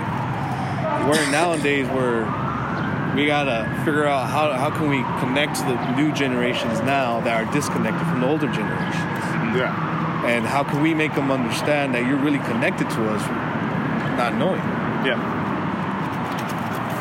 so it, it takes a lot of analyzing and, and debriefing to Yeah, you have to look at it like professionals, right? Yeah. Like, it, and we're not just like. then I think I have talked about this in the past with other organizers that I've had the opportunity to talk to. That it, like you know, an activist, anyone can be an activist and just show up someplace, right? Like I can Yeah. show up and hold a sign, or like you see some of these other groups, they'll come out and they'll like unfurl, unfurl a banner or some shit and try to sell sell you a dollar newspaper or some nonsense. Uh, Buy a fucking giant baby. yeah, there we go. Wow. That's some radical shit right there, bro. I know. it- Yeah, that's Yeah, that, like- that's system shaking. Yeah, but but that, that, but that, They're trembling. but yeah, that the organizer, right? I Like, mean, it's cute and all, but like, you know, yeah, a what's it revolutionary. get you? I mean, Yeah, what is it really? With the materially for the community, what's it get you? You know and what I a mean? revolutionary I really respect. One time said, right, like there is no book on how to make revolution, right? Yeah. Like you literally, it's literally forged in the experience of the masses. That's like you have to like put it out there, and sometimes you fail, right? Like I, as an organizer, have failed more times than I would probably care to admit. like you know, um, but like in through, through that, like you said, like through that process of failure, like you the dialectic, right? You grow from it. You're able to like analyze, like, oh, what went wrong? What do we have to do better? Uh, and that's something really important. I think that like you know a lot of people they don't get from TV when they think about revolutionary work. They think of like. I'm gonna throw a brick through a Starbucks window or something, and that's that's my revolutionary act. Oh, a they, rebel. they don't, yeah, They see all the Hollywood shit. yeah, they don't think about like you know scrubbing toilets or scrubbing floors or like you know handing out flyers or helping somebody being in load the a truck. Sun for fucking 12 hours straight. You Yeah. know what I mean? Like running around, walking miles. You know, heightened heightened senses of security and like that's all exhausting shit, man. Like, Oh yeah, you know, not to mention all the other practical stuff, like you said, where we're scraping, you know, I know, scraping tables right now. stairs. Yeah. No one, no one, no one ever puts like in the movie like a montage to scraping tables, right? Like or like or the the grilly the grill like the really just gruesome community work of walking like dozens of miles or running. I've seen the like the stoplight control that the Braves will do, which is like keeping the community safe and having to run miles, miles. And uh, so, I mean, that's the kind of stuff that, like, I think uh, people oftentimes don't remember about organizing, specifically revolutionary organizing. Uh, how much love goes into it, rather than just like it's not like you mentioned. None of us are getting paid to do this kind of work, right? It's like coming out of like hours that we would have to sell our labor just to survive. Uh, so it's I think it's something important to point out that like like I said, anyone can wear you know bring a sign or unfurl a banner or as like people pointed out, fly a baby or something like that, you know. But like to like do that extra step of like scraping tables, like of of building a revolutionary movement, Or you going know? door to door. Yeah. You know, no one does that. Oh yeah, and it's when you do it you know it's it's a, it's a life experience. Oh yeah. You get to see what, what what who your community is who lives there and how can you reach out to them? Yeah. Because there's there's many ways to catch someone's attention and there's many ways to to understand someone in their way. Because when it, when it comes to revolutionary talk not everybody understands the same Exactly. strategy. Exactly that. Not everyone, you know, no one, not everyone has their experience in the academy, right? Like everyone holds up this like these like fancy ass like words. Um, but it takes like actual doing it. Like when I was doing the walks in National City, like going out and just talking to people in their homes, right? Like in, in, in communities that oftentimes were just overlooked. No one walks these neighborhoods uh, because they don't see the votes as necessary or like even just talk the conversations as necessary, right? Uh, but talking to people and seeing like those people who had never been involved in politics, like oh that conversation being like, you know what, I will come out to that rally, I will do something. That's the work that that's real revolutionary work, not the like Is this what's her name? screaming into a megaphone, you know? Like screaming anyone anyone could be that person screaming on the sidewalk on a megaphone. yeah, But yeah. that person that has the tenacity and the discipline to walk door to door, knock on doors, and get the hate sometimes, but also get the love from the community, that's a whole different level. You know, it's, it's about living our, our principles. You know what I mean? That's how can we go out there and say, okay, we want better neighborhoods if we're not willing to beautify our neighborhoods? You know what I mean? How can we go out there and say we want people, our people, to feel safe when they walk around at night if we're not out there willing to, you know, uh, to put our lives on the line for them? Right. You know what I mean? Well, how can we say we believe in, in the First Amendment and free speech? You know, if we're not willing to go out there and fight for it and protect people from it, you know what I mean? How can we say we hate white supremacy if we're not willing to go toe to toe, knuckle up with them motherfuckers, Right. You know, and be the be on the front line when it comes to that battle. You know what Right. I mean? So that you know, how can we say that we want our, our kids to have a nice Christmas if we're not willing to go and get some get some toys and make sure that kids that aren't going to have a nice Christmas have a nice Christmas? You know what I mean? It's it's that's that's the beauty about the berets is that you know I- you hear a lot of talk from a lot of organizations and you hear all these principles and all these theoretical discussions but the basics you know that we have down that we know we know what we're about you know what i mean? It's in our we know what our organization's really about and it's all these things that you see. Yeah. you know what i mean? It's not the the rumors or the the twisted uh, uh, opinion that that you know our enemies and or Damn people that don't like us have you know what i mean exactly you know it, it's that's not what it's about you know what i mean look at what we do and then you'll know who we are Right. you know what i mean you can't say that about a lot of organizations you know or even simple have a talk with us we'll, we'll let you know what's up Put, Yeah. your, See, put your ass to work too. Some people, but We'll some talk people, here. Get a scraper. Let's talk. Come on. I don't think some people will come up to us just because um, they're like someone like Joey Gibson that was here, and he was um, recording himself, his dumbass self. Oh yeah. How, Oh yeah, say, remember like that. all these communists, communists. People think that we're just these violent. No, we believe in self-defense.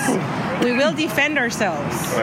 We're not out here just to pillage and just kill and kick everybody's ass. No. I mean, I remember my conversation, well, a debate with him. I told him, well, where do you think Mexicans come from? They, I'm half they're Filipino. descendant- They're descendants from the Chinese. Really? what? Joey what Gibson said. said Mexicans are descended from the Jap- Chinese. Chinese, And just yeah. because he was Japanese, it was all right. Yeah. Joey Gibson also was too I scared he's to even get close to the park, and I remember that. Like, and that's why he was freaking out because there were literal communists. Like, I am a communist myself, and mhm. like, but this, like, that's the that's the thing. Everyone to these people is a communist. Like, Yes. the Red Berets, right, are like fighting for national self determination. Like. The, like the ideology of, of the org is very different than like say the, org- the ideology of my organization, the Party for Socialism and Liberation, right? Like, but to them we're all the same. We're all just communists that are doing commie shit. Yeah. Uh, But Like that's it- not where that miscon- that misconstruction comes with other people Yeah. that don't know about us. They already have this. Yeah, they don't know anything about the Berets, and they don't know anything about us. They don't know anything about any of our ideologies besides that, oh, it threatens them, and therefore they're scared. Or that dumbass girl that was with him over there when we got into it with, with him. Yeah. I looked her up, the Barbie Rebel, whoever the fuck that is. Yeah. I mean, they even pointed out uh, indigenous symbol that meant peace and love, and compared it to what Hitler did. Yeah. Yes, that's like, what they were doing. if yeah. you if you can do that, but you're not willing to come here and sit down and talk to us what that represents, I don't know how ignorant you can be.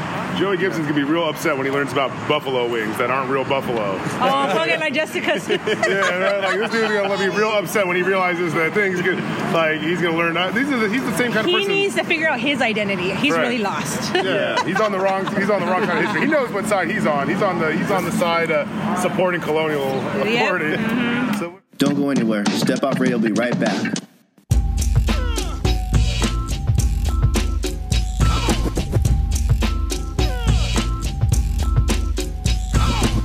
What up, Step Off Radio? This is Nate Witzel with SDLovesHipHop.com. If you vibe with Rob and the good folks here at Step Off Magazine, then chances are you'll love what's going on with the SD Loves Hip Hop podcast. It's available on all streaming platforms. We recently had San Diego's own Odessa Kane, Bay Area spitter Locksmith, and 2018 SDMA Artist of the Year nominee Parker Edison on the podcast. Right now we have DJ Bar One, South Central MC Jag both on deck. Come and be a part of the conversation on hip hop as a catalyst for change over at SDLovesHipHop.com. Again, that's SD like San Diego, SDLovesHipHop.com. Peace, love, and hip hop.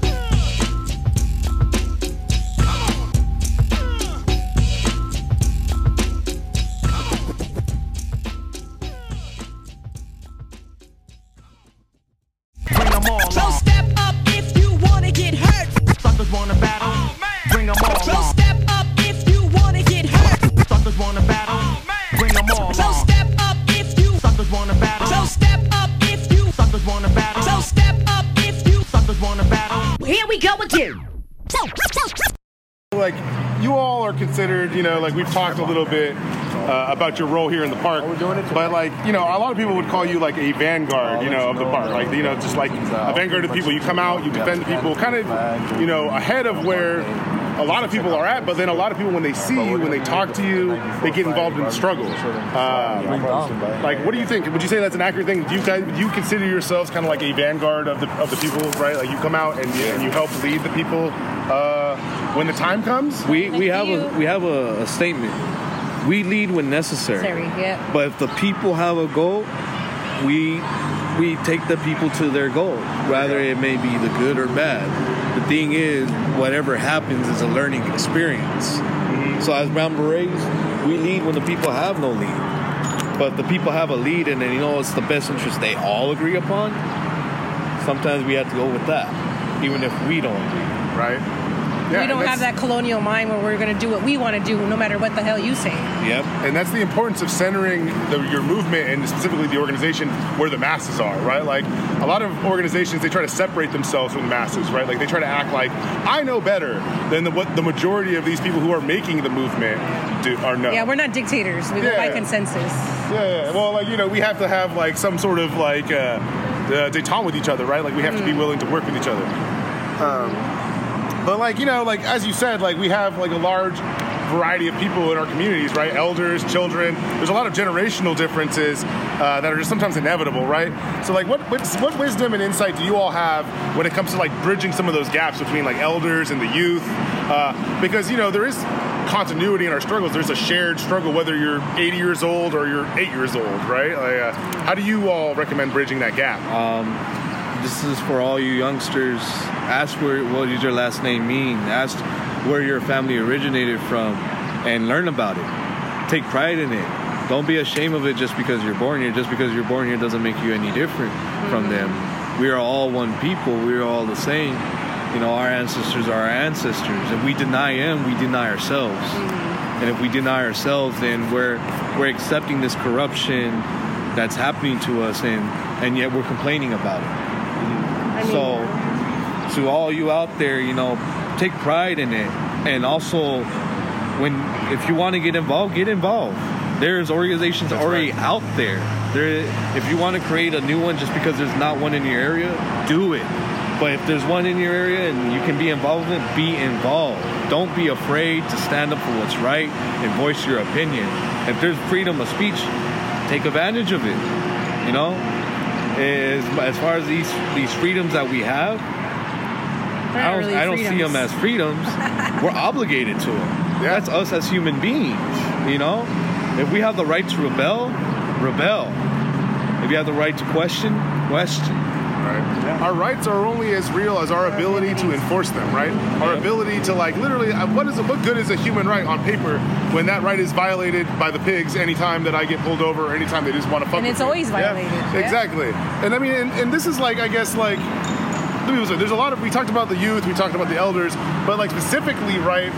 The, the women of our movements, right? The women in the movement are like incredibly important, like and specifically in the roles of organization. I feel like a lot of time there's a lot of erasure uh, that happens amongst like our you know enemies in the media that try to paint like that we have you know I appreciate it. machismo or Yeah. something that women don't play a part in our movements. Why do you think it's important to like you know emphasize that like sin mujeres no hay revolución, right? Like why without women there is no revolution, you know? I, I agree. I mean, Adelitas. I agree. Adelitas. I'm a. My name is Desiree, and I'm a brown beret de Aztlan, and I'm a soldada. And as a woman, and a standpoint as a woman, I will say that I am treated equally, just as my comrades. I am a woman, yes, but we don't. Con- I don't consider. I consider myself just as equal as they are, and they treat me just as equal. There is no machismo. There is no that I'm better than you or I am higher than you. I am treated with respect, and a lot of the women around around us are also treated with respect. I can't talk about other organizations. I don't know how other people work, Yeah.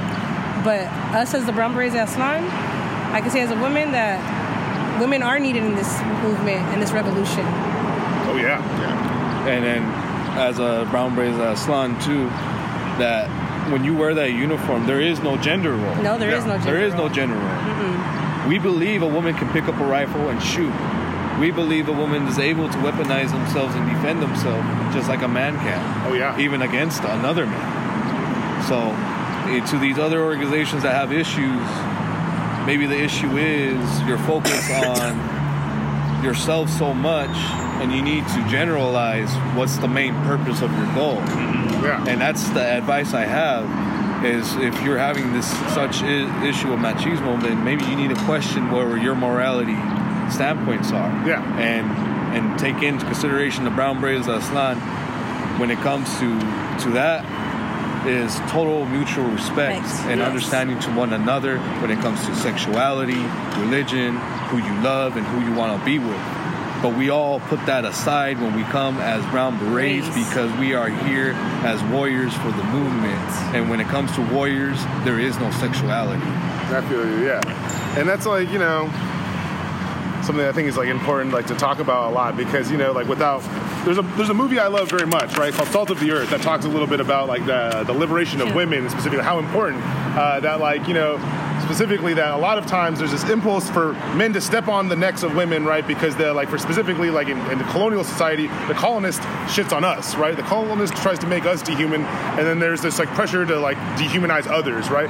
And women's liberation in this movie specifically, the main character brings up oh, like I don't want to step on anybody. I want us all to rise up together, and in that way, like it really, really just strikes that like, you know, through women's liberation, we all are liberated, and I think that's really awesome. That like from what I've seen, I've started to see more like, uh, uh, like women, uh, like women comrades in the berets, and I think that's a really, really. Uh, uh, telling that like yeah we make women make up half of the half of our fucking world they're gonna make up I would say at least in my experience disproportionately like make up our movement uh, I mean, sometimes a woman's willing to do what a man can't. oh I've seen it Honestly. And I am willing to do and that. and and I, I've been a witness to that, a testimony to that, and my message to my mujeres: if you're about it, don't be afraid. Be afraid to be about it. Oh yeah, oh yeah. I can say personally, I have definitely benefited from the from the from the experience and like guidance and wisdom of like my my my uh, women comrades, uh, or I would not be the person I am today. Like literally, like getting into the organizing when I did, uh, helping me to combat some of the like stuff, a lot of the pitfalls that like you know liberals and like liberalism throws in our way. It's a testament. So like I guess like pivoting to that, like do you want to? Yeah, uh, get into like your guys' personal experience. Personally, what made you guys want to become brown berets? What was that catalyst? Well, for me, I was in Mecha and I took Chicano studies when I first came to my high school. I loved it. And more, it came from a personal standpoint because my mom is Mexicana. Her mom came from Zacatecas, Mexico. She crossed here. And my mom's ashamed of her own brown skin. And I always thought that was wrong. And I would always tell her, you should be proud of your culture, you should be proud of who you are. But this colonization, this fascist system has broken my mother to make her hate herself, to make her want to be a white woman when she's not. And it came to the point where she didn't teach us Spanish.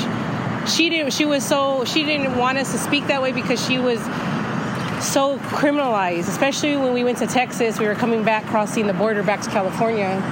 There was some border patrol there. My dad has blonde hair and blue eyes. My mother is Mexicana, dark skin, but brown eyes. They didn't ask my dad for his ID. They asked her and made her get out of the car. Damn. I saw that as a little girl at eight or nine years old. So from that point, I don't talk to my mother for this because she never like that I was in Mecha. She never, but I knew what was right. Yeah. And I'm gonna fight for that right, and I'm gonna fight for my culture, and I'm gonna fight for my children. Because what's going on is it's been going on for years and years and years and years, and it needs ya basta, ya estuvo, ya. Yeah. If not now, then when? If not us, then Yes. who? Now mine's kind of shocking. From the way I've been talking, I didn't grow up like this. Um, you know, I, I grew up in the neighborhood, Shelltown, San Diego, California, and I thought the way society was was the way of life. Being part of the neighborhood, being somebody representing something, and um, always, always doing what was best for myself, not thinking about others. And then growing up, I always had a, a strong family core because I had my um, Me- Mexican culture and also had my indigenous culture. I'm half Apache, Pasawayaki. It's a tribe that no one really hears of. I, me myself, I can't find the history. I wish I could, but it's just one of those tribes that kind of died off. And and I'm also Mexicano. I don't know what tribe from that, but I had the, the, the cultures from the south and north, you can say, of, of, of the Americas. Yeah. And combine that together, I already had that strong solidarity when it came to believing what I stand for and and um, what was right, even if if it didn't seem right. Yeah. And going through school, always targeted, always targeted because I hung out with the knuckleheads, the homeboys, the homegirls, and I was always the one that, that spoke up against the system, the educational system, being targeted just because the way I dress, my pants and shirts were baggier than usual kids, and the way I talked was not the same usual way that they they can um, take from a, a younger kid. I was very mature for at my age, already fighting with adults and cops, only because I've always been fighting all my life. Yeah. And it came to a point where I was framed for something I did. It's something that really made it big in San Diego. Um, in 2015 at Correia Middle School, I was framed for stealing $20,000 worth of items from that school, which was false. Yeah. Um, I went through three years of court, uh, a lot of disputes with my family, my own father turning against me, believing what the system said, and told me I, I deserved to be locked up until I was 21, and maybe I would become a, a changed man, someone better. And it, I, I just grew hatred, hatred. I hated the world, I hated the system, and and then I, I needed something to take this hatred out, and I knew me going through my case and going back on the streets and doing something stupid wasn't gonna fix it. Yeah. So I tried something different. I always loved watching boxing. I went to a boxing um, gym right here on Market Street, ABC Bar- Boxing Gym. It was a foundation founded by Archie Moore and his father, which um, people would know him as the Ancient One. He was an original boxer back in the day. And he, he taught me discipline. He taught me how to, to take in my anger and turn it to something stronger with my punches. And it disciplined myself. I got into boxing for a while. And there came along a good friend I still know to this day, John Vasquez. And he at the time wasn't really there all the time, but the times he was, we would always joke around and and it, it came to a point where we started talking about each other's standpoints on on views and, po- and policy and and political awareness. And I told him, well, I'm not very involved with politics, but I think it's all bullshit. Just knowing for a fact that I I believe in my indigenous roots. Mm-hmm. Even though from my Mexican side they try to enforce Catholicism, and it just I, I I didn't connect to it. Yeah. Only for a fact I knew that that that religion came from another side of the world. Yeah. Right. Not this side of the world. And so I was never really religious in any way. But in a way I did consider myself religious just because I believe in Mother Earth and Father Sky. And and from there that day I bumped into him, we started talking, and he told me about the Brown Berets. And I told him, yeah, and I told him how I was being targeted. And for three years, I was going to court, being framed for the charges. I lost my friends. Yeah. Every cop that saw me was pulling me over just because I was on a case and my picture popped up. But yet, um, some of them were dicks. They took advantage because I, even on one of the charges, they said I was a cop abuser. That I beat up four cops, two 400 pound cops that Damn, that's a lot fucking smashed me to the ground. And I was 15 years old. I was in shape. I was in boxing already. And they smashed me to the ground. And they said I beat them up. Right. Tasered me four times without any teacher, vice principal, principal, or parental consent Right, yeah, or visual. They put me in a room with these officers, questioned me, try to frame me, and when I told them you ain't gonna arrest me, I know my rights. They didn't like it, Of course. and yeah. I, I know how to defend myself while laying a hand or laying hurting anybody. Yeah. Their their injuries were caused by their own actions. Right. Just because I knew how to deflect their move and make them hurt the other person, they took it as, oh, all right, this guy's fighting back. And that's what even the most passive acts like of resistance, right, are exactly that. They, they Yeah. throw it on as like the, to the tenth degree, that anything that they can throw on you. It's, So it's fucked up. at that point, it clicked in my mind like, my life is over. I'm going to jail. This is it. Time to go to the big house. And I was ready for it, just because I thought that was life. You know, that was just the mentality state of mind I had. There was no revolutionary input Yeah, yeah, until I met Johnny, and and he um, he had told me about it. We went to a few events.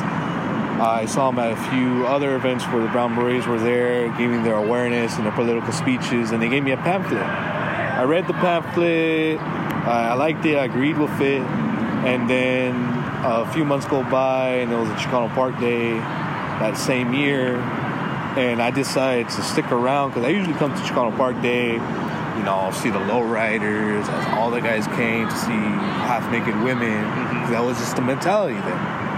And and so when I got to the booth and I started seeing Johnny, he introduced me to the unit commander, which is our prime uh, minister still, David Rico, one of the original Brown Berets, and still is kicking. And um, I had a talk with him, and he, I told him what I was going through. And, you know, the first thing he told me is like, believe it or not, brother, you are revolutionary to a point. Yeah. You just don't know what revolutionary is yet, and I mm-hmm. can see that. But that's not your fault because most people aren't even taught what revolutionary is. Yeah. And when he told me that, I was confused. Like, what is this old man talking about revolution? what is this revolution that he's talking? I, isn't that shit in movies Yeah. and textbooks? I thought that shit was over with already.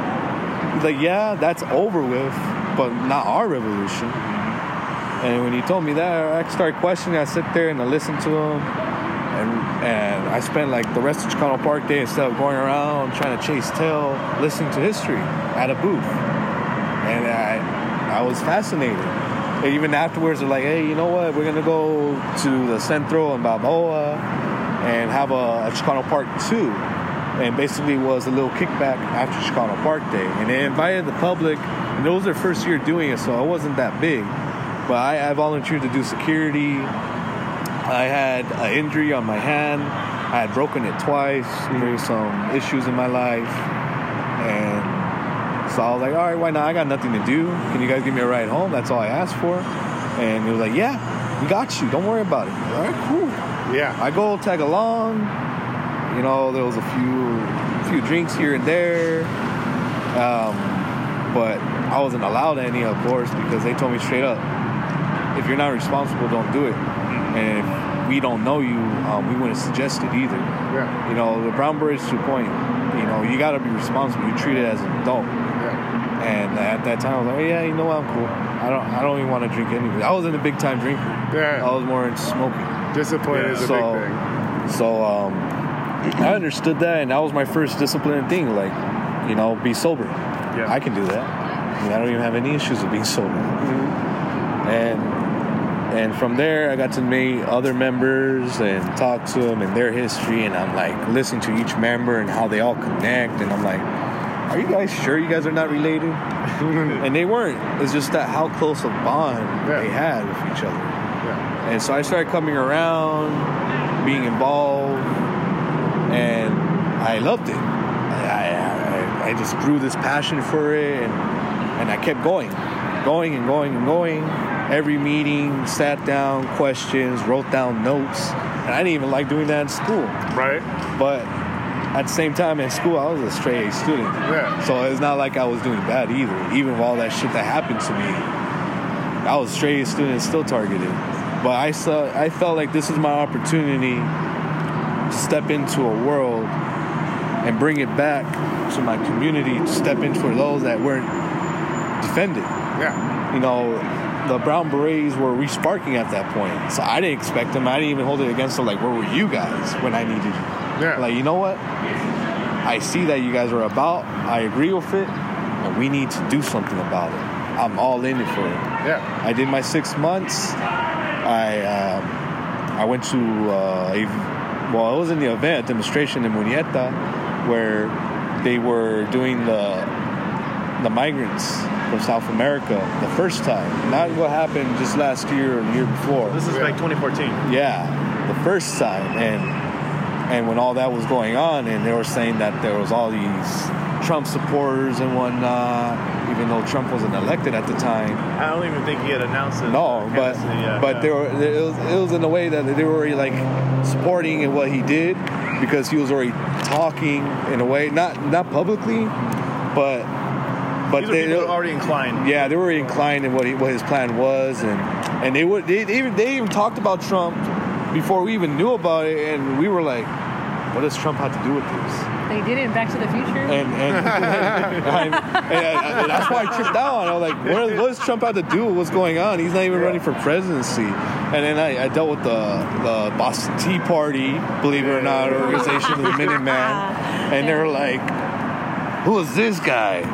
And at my time, they're like, I don't trust these people. I'm gonna cover my face. I wrapped the bandana, and all I felt was this hatred, this hatred of, of just being there because I was in support of people I didn't even know from South America, mm-hmm. just because I believe anyone deserves a chance. If it is the land of opportunity, let it be a land of opportunity for everybody. and they're human beings. Yeah. I mean, they bleed the same. Yeah, yeah. And Our people are just chasing our resources. That you take you take our labor and you take our shit from our ground. You go to like- war and pillage their communities, their their land, just for your guys' own resources. Yeah, and you expect us not to like follow our shit? Like, of course, our people are going to go where they where our shit is going. Like, it's it's, it's ridiculous. Yeah. Yeah. I think it was really interesting what you said. Just to throw in, like, the specific, like, like the the how the berets kind of like intervened, right? Like, you felt.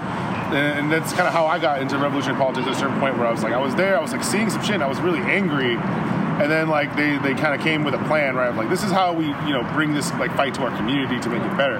And it's like you know like you you had said you felt political like that some this person that told you Johnny that said that you would you were a revolutionary to a point. And it's because like you, to me it sounded like your entire life growing up, right? Like at least in school and the educational the the state being criminalized, right? Like Yep. and then feeling that criminalization, but not knowing necessarily where where the enemy where it's coming from, right? It's like it's just coming from the enemy, the, the uh, authority, right? Yeah. Uh, and now, like you know, like finding that power, that strength, like ownership of the of like revolutionary organizing, you know, like uh, it's empowering, like for my own self. But it sounds like for you too that like taking ownership of like I will make my community better, you know, uh, doing the things that I'm doing. That sounds really powerful, and I, I just wanted to say to both of you that I appreciate you sharing your experiences thus thus far. You know, I don't want to cut you off. I'm just saying, like, so far, I'm very much appreciating it because it's a testament to what the strength of our community of real people. A lot of people say that you have to be like a superhuman, right? Like that, like people when they look at us on YouTube or something, like Yeah. where they see us, they're like, oh my, I could never do that because like That's you when must you're already be- putting limits on yourself. Right, and then like people are like, oh, like you must be just some great part of this mythos, this mytho- myth- mythological standing of like you must just be a great person. And it sounds like all, like all let me put this way, all of us have fucked up. Like we are people. Yep. Yeah. We are like have been like targeted, criminalized, or just face some level of oppression in this country. In a way, we kind of accepted at one point. Yeah, right. No, I did too. Like, I very much did. And it, but I think like hearing your I all never stories. I fought it. There we go. And some in my, people, within my Yeah. own family, I mean, my mom, you know, if you were to go on her Facebook right now, she has I stand with the flag, with the American flag. I feel it. Right there. Yeah, I know. I feel it. Uh, And, that, and that's the struggle, though. Like the struggle that even through opposition, right? Even sometimes within our own families, that like we are real people with real struggles that are still putting sometimes our lives at risk to do this. I just remember, like, I know for a fact, like there was that dude that almost got mopped up at the March for Black Women, but he tried to like pull out that little tiny knife or whatever. Oh, that right? was with me. Yeah, yeah, yeah, that was like He he was making rounds. I saw him crossing the street. I saw a red hat. Yeah, yeah. And I was like, I want to see if it says "Make America Great Again." I saw it, the "Make America Great Again." Me and Jesse went to see. Um, Jesse went and said, "You know, you got to get out of here." He was kind of I'm just standing here, and I was like, "You know what? No, you got to go. You know, this is a Black Women's March. You know what you're wearing. yeah. You know what the hat you have on right now. You know what the fuck you're doing." Yeah, yeah. You're trying to intimidate. You're trying to cause some kind of issues. You need to go. And he was like, "Well, this is my hood." And I was like, "I don't give a fuck. This is your hood. This is our land. Like, you need to go." Yeah. And he came back around. He told me stop following him. That again, this is my hood. And, and I was just, and then he pulled a knife out. Yeah. And I told him, I didn't get scared. I don't give a fuck if you got a knife for that dog. Because if that dog hits at me, I'm gonna kick your dog and then I'm gonna punch you in the face. like, But I mean, like, to great threat, like I said, like, you know, we're real people, and like, you're a very real person, you're a very real person. Like, the fact that, like, you know, none of us are like superheroes, that, like, No. you know, like, we have to face the same thing, like fear, you know, like uncertainty, all of that stuff. I just wanted to, you know, point that out, like, that, like, to me, that your stories were really reinforce that to anyone that is listening to reinforce that, like, you can do this too, right? Like, we are all just regular ass folk that work, that are trying to pay Yeah. bills, and that are trying to, like, raise, like, like, I don't have any kids, but I know people that are, like, my own, like, family members that are just trying to survive. yeah, it's re- everybody, everybody's trying to survive here, huh? Yeah. And, and, and, and um, to pretty much end my summit is that after being involved and getting, getting more involved and, get, and then right then there for my bravery that day in Murrieta, I, I stood up against those guys. I talked shit to them, got in their face, Yeah. and they, they, they were shocked. Uh, a young guy willing to stand up against all these ex-veterans that are built and ready to pummel and smash young innocent little kids that are coming with their families from South America. Yeah. Like Don't like like to that like they said on the news. Hold on. Just because they don't understand English, they understand hate. Yeah. Oh, and, yeah. and they don't need to to be American to understand that. yeah. And and um it, it showed that day and it, it it lightened this this fire in me like all right we do need to do something like i mentioned before we do need to do something and when it came home and we talked about it and uh, i was awarded right then and there um, sergeant of youth and i was like for what and he straight up told me it's because i see you sticking around i see you wanting and loving what you do i don't see you saying oh yeah i'm gonna fuck up some white people and go home at the end of the day like yeah, Yeah, that's not what it, up." that's about at all. Yeah, no, exactly. It wasn't. It was like, nah, I went to go and fight the real enemy and face our real oppressors. Rather, people think that they're people or not. You know, if, you, if you're people, then how come we're not treating other people equally? What gives you the right to treat someone else different just because you're born here? Yeah. I mean, and then me being Apache and Mexican, I'm like, I never looked at anyone from from down south any different from anyone up here. You know, I come from two different cultures, and I'm combining the two. And when I took that standpoint and kept it pushing and pushing, and that's when Trump started being brought up more and being announced, and I'm like, and then that's where I was really shitting myself. Like, I was really like thinking, and I kind of thought I shit myself, but I didn't. And I'm like, fuck, this shit's really happening. You know, they brought up Trump, and and you know what?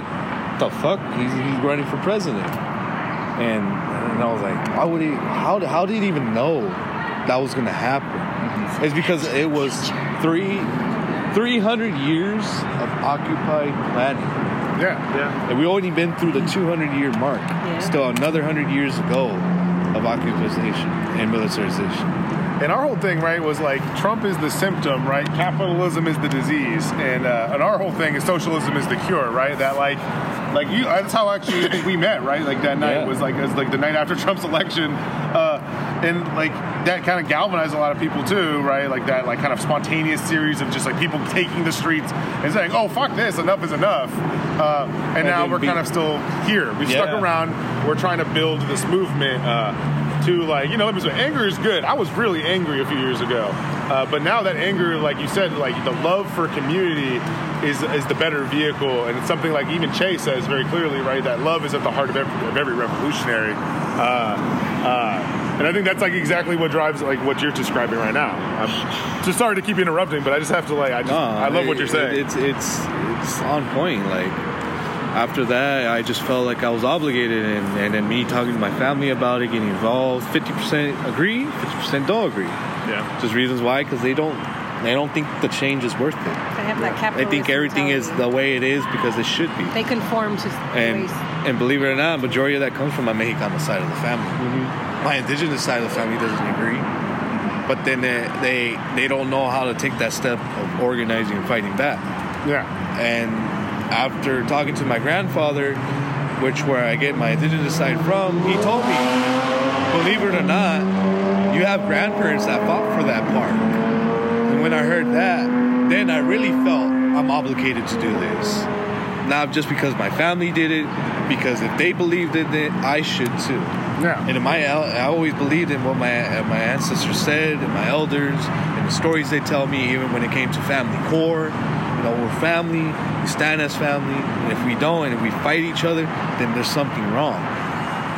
And so, I, I took that that core and history facts of myself personally and with the berets, combined it together, and here I'm at now. You know, five years later.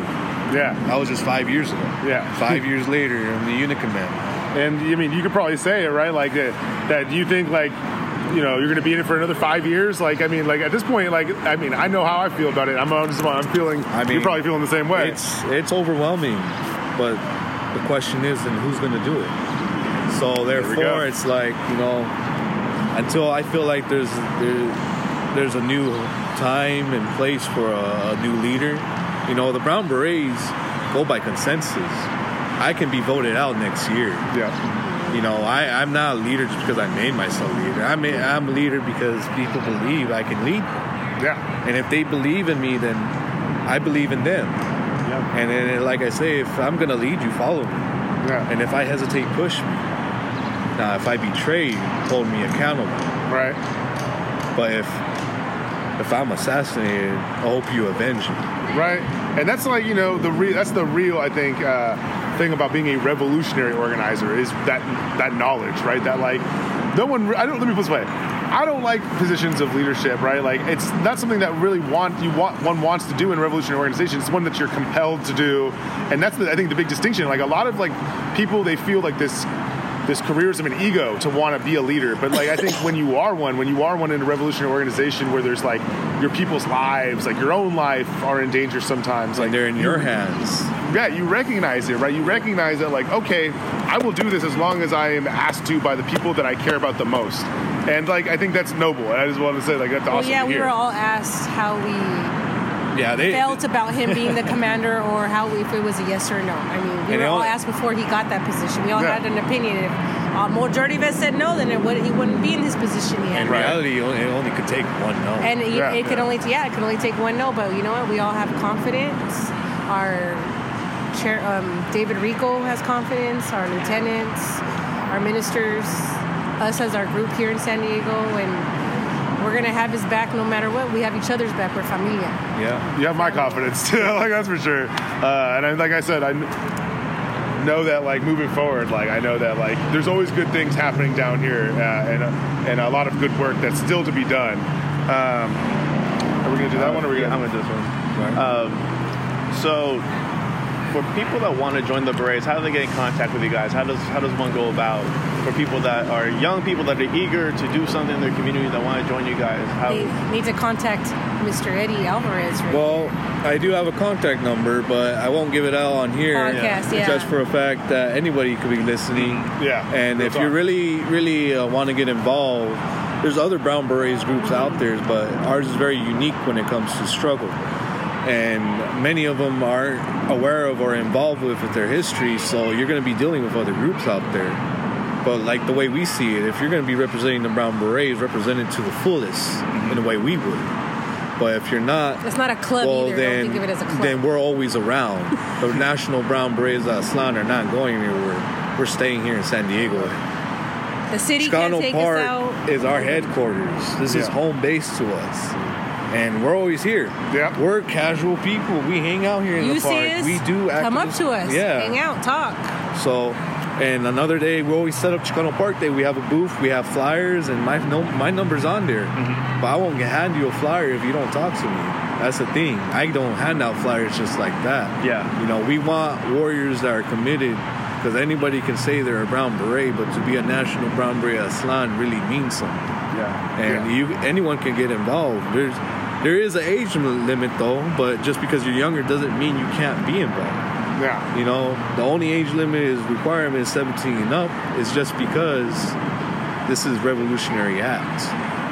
Yeah. when it comes to things like that, we- with our toy don't- driving stuff. Yeah, we don't younger- believe in putting our youth in the front risk. line like that at risk if they're not ready for it. Yeah. You know, in, in, in reality, revolutionaries and revolutions had youth involved. But that's only because they had no choice. But we're in a time where we can make that choice for them. And we're going to do something that wasn't done in other revolutionaries, is listen to those mistakes. You know, our revolutionary started almost 100 years ago, no, 50 years ago, maybe going 70 years ago now. And it's put on hold because there's a lot of mistakes that were taken, and now we need to learn from historically and fix them. Yeah. And so, to anyone that wants to be involved with the Brown Berets, don't be hesitant. But understand it is a big responsibility. It is not a social club, Yeah. like my comrade said. It is real work, real effort, real commitment, and like 17 and up. You know, even if you feel like you're too slow, we still need you. Every revolution involves everybody. Yeah. Yeah. So, with that said, what advice do you give the young people, young activists, organizers um, in today's political climate? question everything, but also analyze everything. And and also when you're involved, make sure and what you're getting yourself involved with because you don't want to get yourself involved with with something that's not going to push forward in your efforts of liberation or fighting oppression. Because some people like joining any random org and they would come to realize they don't want to leave it just because um, they're involved. But how do they work from there? Yeah. I mean, sometimes people step out of orgs. It happens. Yeah. And I there's mean, gonna everybody has sellouts. We have sellouts. yeah. Yeah. The Brown Berets have our own sellouts, and we deal with them in our own way. And and so, you know, question everything, analyze everything, but understand everything that you see in a textbook isn't everything you see in real life. Yeah. Yeah. And sometimes being out there in your community is the best thing to be involved. And talking to someone doesn't hurt, even if it's your, it's your local homeless person. Oh yeah. Don't It trust doesn't hurt. pigs. and, and don't trust the pigs is always a good one. yep. And you know, you like to say if there was only a few bad apples, and then you need to do some picking. Right. Because Hey. honestly, you have been doing it for a long time, and that tree's starting to rot. Oh yeah. So, for all you activists that believe that there's still hope in law enforcement, you, you need to stop fooling yourself and wake up. Because law enforcement is not here to protect and serve you. You may be taught to trust them, but they're not taught to trust That's you. That's what they wanted Oh, yeah. to instill in your minds that they're here to protect us. But like the judge had said in, in the federal court, Yeah. that the police officers will protect and serve when you're in their custody. They have. They are not here to protect and serve you. Period. Yeah, there's no obligation. There's no obligation to them to help to protect and serve you. And I love the I love the analogy of like the, the bad apples because I think they always forget that the kind of relationship that we reserve the right that if this bad if this bad apple tree keeps on producing bad apples to just chop that motherfucker down like right that like we will come and just chop down your bad apple tree and just solve the problem. We need to chop off the immigration apple tree too. That too. Well, the thing is that the, the saying doesn't go just a few bad apples. It goes one bad apple spoils the bunch. That too. But it's, that being said, do you want to finish it? Do you want to do the conclusion? Can I say one more thing? Yeah, of course. All I know is that be that voice that no one else is, that people think that they can't have. Be that voice for your community, for your people. Because as a brown beret de Aztlan, that's what got me to be, besides my mother, got me to be motivated because I want to be that voice for someone that thinks that they don't have one. You guys have a voice. Use it. There we go. With that said, you guys got any other closing comments or anything else you want to let our listeners know about the Brown Berets? Without struggle, there is no progress, and without progress, there is no struggle. That was said by Herman Baca. And so understand that you're going to go through a long fight. Nothing's never going to be easy. And no matter what background you come from, there is hope for you.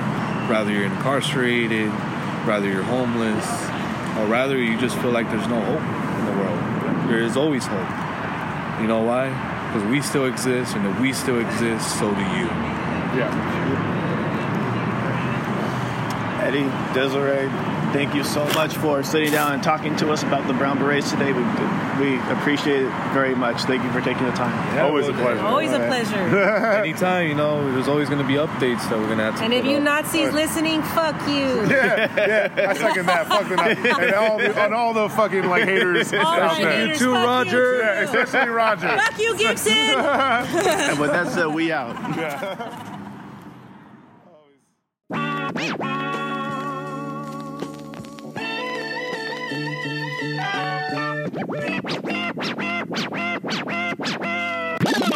This episode of Step Off Radio is recorded at the Justice Center, San Diego, and our music was done by DJ Root.